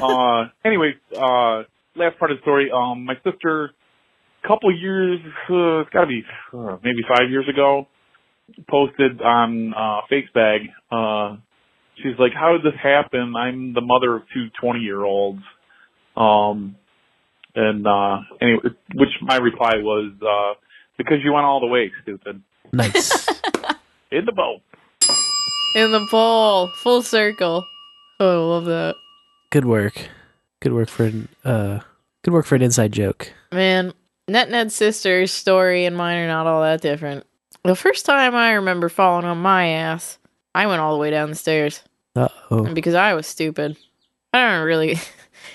I was at my great grandparents' house, and there was a little staircase with like a hallway that you could see because there's no wall there. It was just like a banister, you know, so you could see into the living room from the hallway. It was a cute little ranch house. And those stairs were wood, hard wood. And uh, yeah, I just, uh, well, I think I was like dancing at the top of the steps, which is, you know, a really great, That'll smart thing to do. Maybe in socks. Probably in socks, yeah. Yeah, because I wasn't allowed to be barefoot because old people, you know, they're like, cover your feet, your feet are going to be cold. And you're like, no, I'm two. My feet don't get cold. I got hot feet all the time. Good circulation in this little body. Regardless, dancing at the top of the stairs, lost my footing or slid or something, and just fucking bam, bam, bam right down the wooden steps. Ouch. And uh, my nana was sitting in her recliner there, not just for grandpas, sitting in her recliner watching the boob tube, and she was like, "Oh goodness!" And I just remember getting up, just full holler, screaming. It scared the shit out of me. So I remember it vividly, even though I was definitely a toddler when that happened. Nice. Yeah. The last time I fell on my ass, I yelled pretty loud, but I bounced right back up and did not cry. I was carrying a basket of laundry up the stairs and missed that first step and whew, just landed right on my ass and all the clean laundry just fell right over me onto the floor to pick it all up. So then I was Ugh. just cussing, you know. You and them stairs, man. Yeah, I'm not a big fan. You stare at the stairs and the stairs stare back. And sometimes they whisper, "I hate you," and then you fall. This next uh this next caller might have fell. Bowlers, bowlers, bowlers, bowlers, bowlers. What hey, up? hey, you, you, what do you see? I hope you can because it's quite smoky. Ew.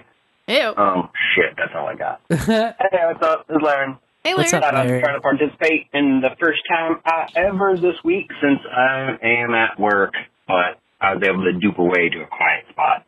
Nice. Uh, first time I busted my ass. Hmm.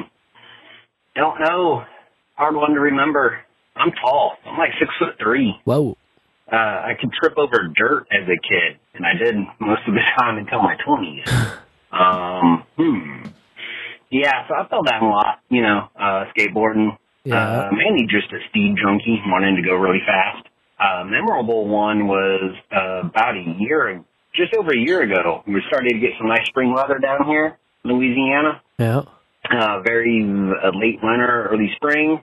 Grabbed one of my longboards, went cruising uh, on this uh, uh, walking and jogging path, kind of in the woods between my neighborhood and a local park.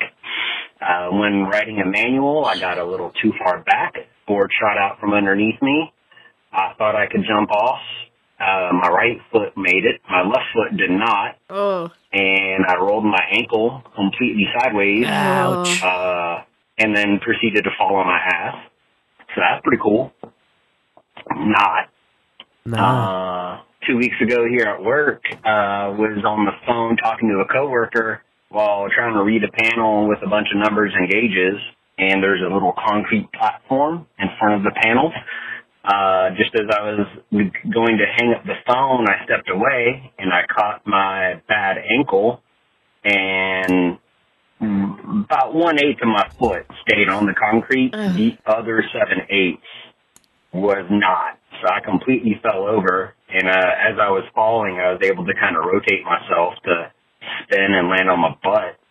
Um, luckily I missed the, uh, the, uh, drainage grate that was right there and, uh, there was no beer on the floor. Um, luckily that had been cleaned up a couple hours ago after that tank got cleaned. But yeah, I do it all the time. So there really is no first time that I remember. Just kind of more about the most recent one. Anyway, hope y'all having a great show. Love you, bowlers. Love you, Larry. Take care. Adios. We love you. Yeah, great call. Fuck falling on your ass oh though. man, it can really be the worst. It can really be the worst at times. Especially if you ever hurt that tailbone. Oh, I hope this next caller has an intact tailbone. I always heard that uh, drinking lemonade because the acidity and the citrus and the lemon juice would help break down kidney stones. Oh yeah, I've been Not sure chugging how true that is. lots of I lemon. love lemonade, so fuck yes. Uh, I'm talking like either squeeze your own lemons or get a big bottle of Oh, yeah. lemon juice and you know. You know we squeeze the lemons around lemon, here. Not that country time horse shit. Right. First time I ever fell on my ass. I don't know if it would have been the first time technically, but it was by far the most memorable. Yeah, there we Uh, go. First month or so into Disney on Ice, and we're actually touring through the city. My family and uh, myself, uh, obviously, had lived in Greensboro, North Carolina. We lived there for a number of years, and I was coming back and was playing the uh, Coliseum, the same Coliseum that I had my graduation ceremony in, and the same Coliseum uh, I saw the Kiss farewell tour. I think one of five, four, and um, during the load-in, you know, we're loading in on ice. Uh, they don't put anything down, so you gotta just learn how to do all of your work while standing on top of fucking slick shit. And the metal it'll burn ice so you know if you drop a shackle or some rigging equipment or you know it's like a connector or whatever depending on the connector it's a metal one like a metal housing it'll just melt into the ice and make this big divot and it's a pain in the ass for the skaters because now they got themselves a little like Yep. place to catch a foot catch the the um toe of their skate I've seen we had this truss that was a it was an A frame, but it had the top like point of the A cut off, so it would come up. It was almost like a uh, I guess a trapezoid. Anyways, and they would come in stacks of six on a little dolly, and it's not necessarily like this anymore. But I was just on like the tail cusp end of a, a real like DIY mentality inside of the Disney or the Feld, I should say, the the Feld Entertainment guys, where you just tried to do as much as you could on your own because it was a pissing contest between everybody. Like they would chastise you if you couldn't hoist a seventy five Oh, yeah. pound light forty feet up into the air Yeah. by yourself and you know, if you wore the spikes on your shoes to stop you from slipping around, uh, you, you get a good joshing. um, so I'm trying to unstack this truss by myself, and if you got a running start and like lift and bounce it at the same time, you could pull it off the top section. Oh, pulling it off the top section. Damn, I really hope that the last words that were on that voicemail were pull it off. Damn close. Pull it off the top section, even better. So I'm going to grab this piece of truss and I get the first one off. Uh, I'd had some practice and I could figure it out. Like you just got to get the the you got to get it to where you can take the truss that you're the side that you're holding in your hand, lay it down on the ice, and then go to the other end, still in the cart, pick it up, slide the truss, set it down. We're probably working with something eight feet and uh yeah, about eight feet tall once it's all strapped together and whatnot. And uh I go to get the second piece. I got the first one off. I got the second one, and I'm I'm gearing up to do my thing where you got to pull it back and work for the same time. Uh, but I take the step back, and I slip feet directly out from underneath of me in the air, straight down. Pull the truss down off with it. Crack the uh, crack the back of my head on the ice, and somehow simultaneously pulled the truss into my face Ow. as I was falling. So I had this huge goose egg uh, popped up on my forehead. That sucks. So that was a pretty good time. There was another time I fell hard enough to where it swelled my knee up and I couldn't get my pants on for like a, a day or so, two days, because the knee was so swollen. Um, you can get around really fast on ice. Yep. It's it'll turn around, and smack the ever loving shit out of you No in the doubt. bowl. In the bowl. In the bowl, boobs. Man, that reminds me Oh. of probably the most memorable fall Follow My Ass time, which we had this uh, addition built onto our church. I don't know, in the early aughts. And it was just like this big, smooth concrete patio to get into like the addition, you know? And so that was kind of the main entry and exit between services and after church and whatever, you know? And it led out to the playground. And every winter, at least once or twice, that thing would get all wet and then just smoothly freeze over, Oh shit. just like an ice rink, just totally slick the whole way. So it's kids kids used to just run and slide on it, you know, like Dirty Dancing style, just like run and then do this little slidey foot, and it would always just keep going until somebody got hurt. And I fell on my ass that time for sure. Uh, just the heels went forward and ass went downward, and uh, luckily I missed the tailbone thing. I just and I had kind of a snow pant things on. Oh, nice. Little cushion. Yeah, so it just went poof, and it wasn't too bad. I mean, it hurt, but you know, it wasn't a big deal. I didn't get bruised. I wasn't walking weird the next day. You didn't ruin the fun for everyone else. Yeah, no. With a true But then injury. my friend Josiah went after me, and he ruined the fun because Oh shit. he went super wacky, and then was like doing the little spin thing, and it was like looking awesome. And then all of a sudden, he went face first Oh and no. broke his fucking nose. Oh no. No. And then no one was allowed to slip on the ice anymore. Ah. How did they stop anyone from sliding around on the I mean, ice? they pro- probably didn't anyway, but you know, it stopped for then. Yeah. And then for the next few weeks, you know, everyone could be like, "You remember Josiah broke his nose? You can't slip. You can't slip. Can't slip. Too much flair on his slide. Can't slip this next collar by me." Bowlers, bowlers, bowlers, bowlers. What's Spencer. up? Oh, Spencer, how's your pee hole, man? Oh, I missed the beginning of the show. still so intact. About the Yeah, kidney stone, I missed it. it mm, has not Oh. passed yet. Ugh, ugh. I feel for you, man. It sucks. Mm. Best wishes and PP kisses for you. Thank but you. anyway, uh, first time I fell on my ass, um, definitely as a kid. I mean, like Yeah, falling on your ass as, as a toddler when you're learning to walk doesn't count. yeah, I agree. I Um, agree. I very much remember um, the swing set we had in our backyard growing up, and uh, swinging up as high as I could get, and then jumping out. And uh, I was always trying to go higher and higher and higher. And it wasn't a very big swing set, so no problem. Then going to a park and uh, getting on a much bigger swing set where you could really pump the legs, get good and high. Getting And, uh, high? I jumped out of that thing. Oh my god, it was like it was like I was never never going to touch the ground again. I was in the air for so long. and uh it wasn't it wasn't one of these new parks where they got like, you know, ground up crumbles of, of tire rubber Yeah. or or wood chips or any of that shit. No, this was fucking hard ass red clay dirt. Uh, that's what you got.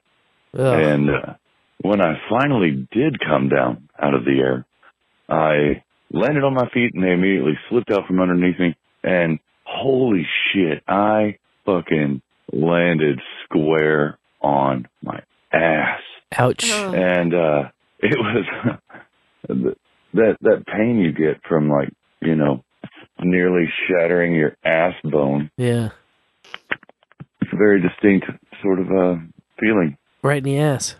I don't guess it was broken or whatever, because I never went to the doctor about it. But Nice. yeah, it was terrible, and that's the end of that story. and uh, sadly, not the last time I ever jumped out of a swing set. Well, that's good actually. uh, and got too much air and came down on my ass. I I did the same thing and um, uh, landed square on a chick, uh, girl I was trying to impress. Go figure. Nice. Uh, didn't impress her much when I landed uh, knee first on her chest, Oops. Oh shit. totally by accident. yeah, I was young. Oopsie Anyway. doopsie. Anyway, ooh, there's a PS. No, voicemail part deux. Part deux. Yes. Um, Part deux. swings, asses, great fun. Yeah, they go together. Got my ass stuck in a swing one time. One of those those swings for toddlers and infants that are like oh boy. rubber diapers on a chain. Yep. Yeah, getting into one of those as a, a young adult Mm, when not, they're not made for small children. Yeah. It's not the best idea. No. But, you know, I've had not my best ideas after consuming much alcohol. Um, I'll also never forget an accident that didn't happen to me on a swing set. It was a swing set in our backyard again. Um, twisting around uh, the chains on the swing set while you're sitting in it and letting it go and you Oh, untwist yeah. and wee fun times. I'm so dizzy. Well, my sister did that and like leaned her head back Oh. and uh, hit her chin on the bar in the middle that had a ladder on it. Oh. And uh, apparently her tongue was in between her teeth when her chin hit the bar. Ah. And uh, she bit her tongue nearly completely off. Oh no. And uh, Blah, she was too young Ugh. to get a anesthetic shot. And uh, obviously with her tongue being in the condition it was in, couldn't swallow a pill or anything else. So uh, they had to stitch her tongue back together um, Oh. with no drugs. Yuck. Terrible. Not cool. Uh, and that's why drugs are good. Yes. All drugs are good. I had some great drugs It's on just Sunday. bad people Holy that shit. do them. yes, and um, don't go busting asses. You know, unless you get consent. That's right. Ew. there it was. There was the stick. You got a stick. Oh man. Don't go busting asses. Don't go busting this next collar. Okay, so I know we already did the first time I lost my shit at work, but I lost my shit at work really bad today. So I'm going to tell you all about that since I don't remember the first time I fell on my ass. So, long story short, if you listened to the after party of the Lotus podcast this week, uh, you heard Reverend Cybertrucker talking about how he had to rescale his load several times, epic shit show that he went through hours and hours. Well, I had my turn at that today a load for our company, Oh no. which culminated in me completely coming unhinged on the guy who loads the trucks and subsequently clapping back at my boss, which almost cost me my job. So, yeah. Well, that sounds fun. That was an epic way to lose my shit at work, and thankfully it didn't cost me my job, but something's got to give. So, smoke 'em if you got 'em, yo. Phoenix out. Oh, we got him. Oh man. Stay employed, Phoenix. Yeah, but don't take no shit. Yeah, yeah. There's got to be a line somewhere. Got to be a line somewhere. Hopefully, you can still keep the job and express where the line should be. Uh, but if not, all you got to do is express where this next caller should be. Hey, Florian. Carolyn. Hey. Hey. Here, here, here. I'll pass you this. Oh yes. Yeah, you. Oh, yeah. You're gonna need a lighter. Let me let that. No, you could here. Take take the lighter. Wait, I got another one. I'm gonna need that lighter back. Yeah, you got to get me on these because All right. I'd steal them. Gonna. Yeah. Or, or it's one. Um. What is? Uh. Well, it's got to be here somewhere. But anyway. Look, I got this long Um, Kingsford now. First time I ever fell on my ass, uh, I would say is the tailbone hitting your tailbone is is always yeah. memorable for me. Uh, Tailbone's doing that when I fell off my bike or rollerblading. I was always about rollerblading or riding my bike. And there's nothing like falling on your ass on ice when you're skating. And I I went downhill skiing once when I was a kid and I fell on my ass a bunch of times Nice. And so you could fall on your ass, but then you're still moving. So all this snow is like coming out from from your ass. All right. Well, I'll uh, I'll light this other one up and There you I'll go. pass this one to you. Thank you. Have a great show. Hell yeah. Man, I've only hurt the tailbone one time, and it was because I didn't jump all the way off the diving board. I caught the diving board on my way down. Oh, but I saw a kid break his tailbone cat Oof. uh, the same way, only on the side of the pool instead of the diving board. no. There's no give on the side of the pool. It's just like metal and concrete. Oh, Oh. my god. I've only bruised it, and that was fucking painful enough. Ooh, we have a we have a PS. Hey, I found that lighter. Oh, nice. All right, I'm gonna fire this one up. All right. Hell yeah. All right. All right. Nice. Here you go. Thank you. Love you, bowlers. Love you, Carolyn. We love you. Keeping it cool up there in the Great White North. We did uh, have a 1111 sat. Whoa! Speaking of boosts, we did have 1111 sat boost from Fletcher, Woo! who said uh, stick. Aw, thanks, Fletcher. We had a 8888 from Carolyn, who said protect your tailbones. Couldn't have come at a more important time. Thanks, Carolyn. And then uh, 4269 from Quirkess, 69! 69, dudes! Who said freeing souls and packing bowls in undeniably marvelous ways and style as always. Much love and healing to you wonderful fine lupines. Well, thank you. Thanks, Quirkass. We could use all the healing we can get. Yeah, seriously. I mean, you hear me. I know. I've, I've got a face full of snot. Um, trying yeah. to talk into a microphone. Trying not to piss out a rock. There's no, you, going on. There's you should be on. trying to piss that Well, rock out and get it over yeah, with. That's your problem. This would be a weird time. Would it? I got other shit. I never piss during the show. You know that. For uh, that's true. That's true. What's our first time ever for next week? I was just looking for the list, but Something about rocks. uh, First time I ever found a cool rock. first time I got hit in the head with a rock. Oh, First time I ever threw a rock. threw a rock. First time I ever skipped a rock. That's always fun. Oh, first time you ever skipped a rock. I like that. That's a good pick me up from uh, the last few first time I ever First time I ever skipped a rock. There you go. skipped a rock right into the notes and the show title thingy in the kiwi will be updated as soon as the live concludes Yeah. certainly Till then, though. Uh, Ah, fuck it, dude. Let's go bowling. let's go bowling not boosting ourselves with jabs there's only one boost we like around here that's boostagrams That's not right. boosters that's right. this dude in germany got 90 jabs Are you shitting? me? I'm not shitting you. Now, Unbelievable. we talked about this potentially going on in our neck of the woods. Right. Because they were doing giveaways. You get free groceries if you get a jab. You get entered into a lottery if you get a jab. Fuck, we might even pay you a hundred bucks to get a jab. Or give you a box of diapers, which can be very valuable for people who have lost their job because everything's shut down because the government's a bunch of fucking lying assholes that like to make shit up and ruin our lives and try to control us even more. True. This guy found something even more lucrative selling the Vax cards. Yeah, I would have suspected that would have been a big business. He's under investigation. None of this is proven, of course.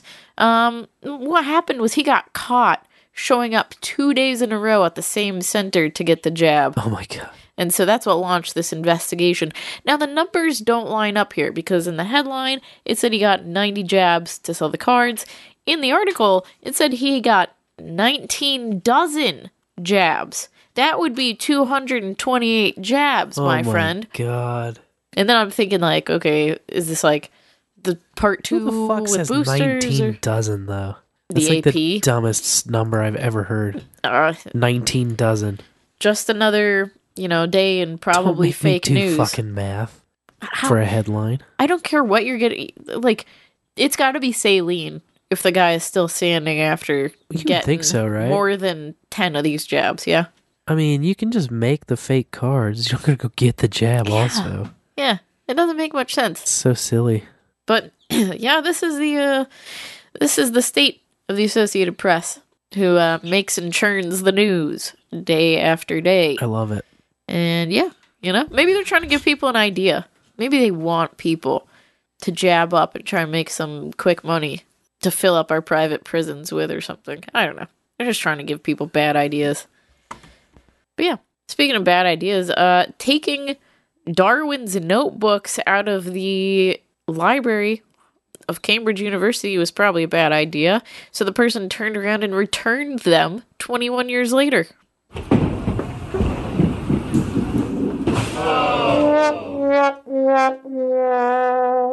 They were careful not to get caught so that their identity wouldn't re- be revealed as the thief. So they just took the stolen notebooks. Uh, they kept them in their original archive boxes, wrapped them in cling film so that they stayed good and safe, put them in a pink gift bag, and dropped them off outside of the librarian's office in a public area with a note wishing the librarian a happy Easter. Uh, one of the sketches in these notebooks is the 1837 Tree of Life sketch. Very famous, I guess. They went missing in 2001, like I said, after being photographed. And so staff thought that they might have just been misplaced. And they decided to search through their entire 10 million object collection of books, maps, and manuscripts looking for it, which took them so long that they didn't report the notebooks as being stolen until October of 2020. Jeez. Then Interpol launched an international hunt for these notebooks, Shit valued at millions of pounds, and here we are, they're back. And they're going on public display in July. Well, isn't that nice? yeah. Like a happy ending, right? Yeah. My favorite part is that they didn't hunt down this person and dox them to the world and shame them forever, you know. Somebody Actually cut a last minute that. deal, I bet. Spoiler alert, it was the librarian. they were just like in her drawer. Oh fuck. This is embarrassing. Interpol will be after me. I have to pretend like someone else gave them back. Yeah, just a thought. Well, the United States has no native monkeys, but if you go to a certain beach in Florida, you might see some vervet monkeys, which uh, escaped a roadside zoo in the 1940s and have reproduced. Nice. Yep. They've got 40 descendants broken into four troops living within 1,500 acres of the Fort Lauderdale Hollywood International Airport. It's theirs now. Yep, it is. And they are watched by researchers um, so that humans don't go and try and steal them as pets or anything or hunt them. I don't know. I'd hunt Or a monkey, but. Tickle them. Or tickle them. Yeah, you don't touch the monkeys, okay? We don't beat the monkeys. We don't touch the monkeys. Florida uh, also has a few colonies of escaped macaques and squirrel monkeys. So pretty soon, the U.S. will have monkey populations. You know, if they keep this up, making babies faster than the Floridians. And uh, I guess you know, wildlife officials usually kill invasive species, but the monkeys are kind of local celebrities, so they're just letting them hang out. You Can't just kill monkeys. No, no, you can't. Can you? They're too cute. Too cute. Even though they like have those giant fangs and scream and fight all the time and fling poo. Yep. Yeah, too cute. Just like people. I saw something that was too cute this week, so I threw it on the lanes. A Minnesota woman who has retained her Guinness World Record for seven years now with her museum. She owns the most cow things. And by things, I mean like objects, like cookie jars and Yeah. snow globes and stuff. I'm, I'm just trying to figure out which one even to hit. I guess this one. Aw. Are you kidding me? It's so cool. She loves moo cows like I love mushrooms, yeah? Okay. So her house is just covered in cows. Like I said, I was kind of in between them. I didn't know which one to pick. Yeah. Well, you know, i- if this helps you with your, uh, you know, marking it a strike instead, she was awarded the record originally on your 25th birthday. Oh, okay. June 9th, 2015. And uh, she had then 15,144 cow items in her home. Whoa. And now she has a whopping 19,827. Uh, since she got the record, she has kept a strict strict catalog every time she adds something to her collection. Yeah. And uh, the link will show a video of her giving a tour of her house. She it's her house, but she does occasionally open it up to the public for them to enjoy. But man, I don't think she can have any guests. Okay, because this place is covered. Jeez. Like it's neat and organized and clean, but I mean the couch is covered in stuffed animal cows. The guest bedroom is covered in like the walls are covered in t-shirts and the bed is covered in the stuffed animal cows. It's a lot. Kind of reminds me of my aunt, great aunt and great uncle who collected angels and clowns, Ooh. respectively. But they had that catalog thing. They had like a binder with all the shit. Wow, really? Yep. That's awesome. So and then everything had like a everything had like a little number on the back of it in the house. So like you could look at the back and at the number, and then you could look it up in the binder, and it would say like when they got it and who from or where they bought it or whatever. Whoa, that's awesome. That's pretty cool. Yeah. That's like my mushroom collection, except for I just sell it all, you know. As Yeah. it comes in, I put a ridiculous price on it, and when someone finally pays me, I buy mushroom. It was fun knowing you. There you go. there was a fun April Fool's Day uh, prank I saw in Dallas Oh yeah. where a drone company sent 300 drones up in the sky to make a QR code that, when people scanned it, rickrolled them. Oh, nice work. That's right. We're never going to give it up. And it's never going to let you down. But what did let me down this week was Pompeii, who has recruited one of those stupid Metal Gear dogs from Boston Dynamics to patrol the ruins. That's weird. Yeah. I hate those fucking things. Spot, they call a robot. It, you know, Yep. it's offensive to say it looks like a dog. It's on four legs, but it's scary. It's supposed to, uh, you know, assess restoration work, they say. Uh, identify safety issues potentially, which is like it's Pompeii. It's been there thousands of years, nothing's happened, right? I mean, it still looks exactly like when the volcano erupted. Uh, and then it talks about trying to find tunnels created by thieves. Like, is that a real problem there? I guess so. I Yeah, it must be. know. Must be. Must be. I wonder what they pay per month to keep this thing on the premises. Doesn't seem worth it to me, but I won't be going there. I don't want to run into one of those things. I'm afraid it's going to vaporize me. I really don't like those things. Remember, they always come out with those dancing videos. Uh huh. And it's just like, oh, you think you're cute, huh? Not, not working. But what was cute and a robot was a penguin robot in Japan that broke the Guinness World Record for most rope skips by a robot in one minute. Wow. A harmless little robot created solely for our entertainment. I can appreciate that. And it's a pengu. Yeah, it uh, jumped rope 170 times in one minute. Wow, that's pretty good. That is pretty good. It's almost three times a second. Yeah. Oh, well, man. Wouldn't pay money for that robot, but Could watch it was it. a thing. I'd watch Oh, it and yeah. clap. Yeah. I'd watch it and then just put it in my show notes and have no physical reaction except for sharing the story on the lanes. People did have a physical reaction at the US Capitol recently to a fox that was running around being aggro, biting people. Ooh. Like a California representative and four others. Finally, the foxes got it figured out. Bite the politicians. And the journalist, because at least one of those other people was a journalist. Yes. Cool. Yeah, Fox Sensei on it. Yeah, and you know when the ugh, it's sad because the U.S. Capitol Police captured the fox today, actually at what time? Three thirty p.m. So, oh well. You know the rep that got bit. It didn't puncture his skin. Okay, first of all, he's a doctor. He prefaced with this. The bite punctured through his suit and his sock, didn't puncture his skin, but he still got the rabies shot out of caution. And I just thought that was stupid. Wow. As a doctor, I like I get it. Rabies is fucking scary. Rabies sucks. Don't fuck around with that, but as a doctor, you know, after that tooth didn't go into your skin, you're pretty much good, right? I don't know. I don't know. As a medical expert on bowl after bowl, I'm going to say he would have been fine without the jab. I'm not taking chances on rabies. Fuck rabies, dude. Yeah, and that's you know, if this fox is go like going up to people in a city biting them, that's all I could think is it's probably rabid. And that's exactly what they deserve there in DC. Fucking lizards.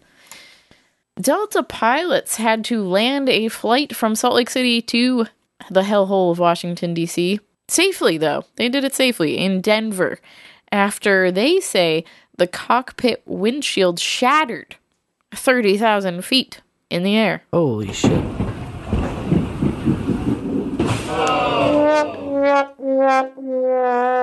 Yeah, I read that headline was like, holy fuck, because I see windshield shattered.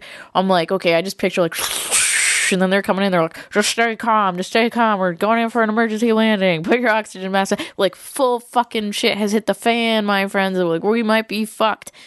Come to find out, as I read the article, the windshield didn't shatter. It had some cracks, but it didn't fall out of the frame or anything. Oh. That's not shattering. It just spiderwebbed out, I guess. Yeah, it had some cracks.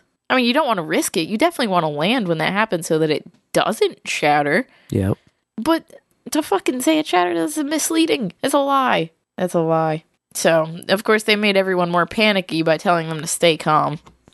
That makes sense. Finally, my last story for tonight is that a million dollars in prop movie money was stolen out of a car in Oregon this weekend. Although it's marked for motion picture use only and copy, it looks pretty fucking real. So be on the lookout for counterfeit money if you're in the Pacific Northwest. Nice. Yeah. We forgot to plug it earlier. But the Bitcoin block party in Kansas City is happening April 24th. That's A- right. AbleKirby will be there. You should be too. Come out and hang with us. Buy some tacos with Bitcoin. And eat some barbecue this weekend at the KC meetup. Or tomorrow night, if you're not doing anything, go over to shitmyass.com where we'll be going live at 8 Central, I believe, around there. Yeah, around Somewhere in there. With uh, Abs in a Six Pack. Our seats here. We're going to do Dreams Part 2. It's going to be a great time. We're going to tell some story about dreams. And you can call in too and share your dreams. That's right. Give him a call. We're going live on uh, pod, podtard.com. It's going to be great. That guy has the greatest URLs in the whole history of URLs. Uh, thanks for hanging out, bowlers. It's great having you. I'm to finish this show and then uh, go give birth to some sort of uh, calcium deposit, I'm sure. But uh, even when I do, you know, I still be Sir Spencer Wolf of Kansas City. And I'm always Dame DeLorean. Till next time, may your bowls burn brighter.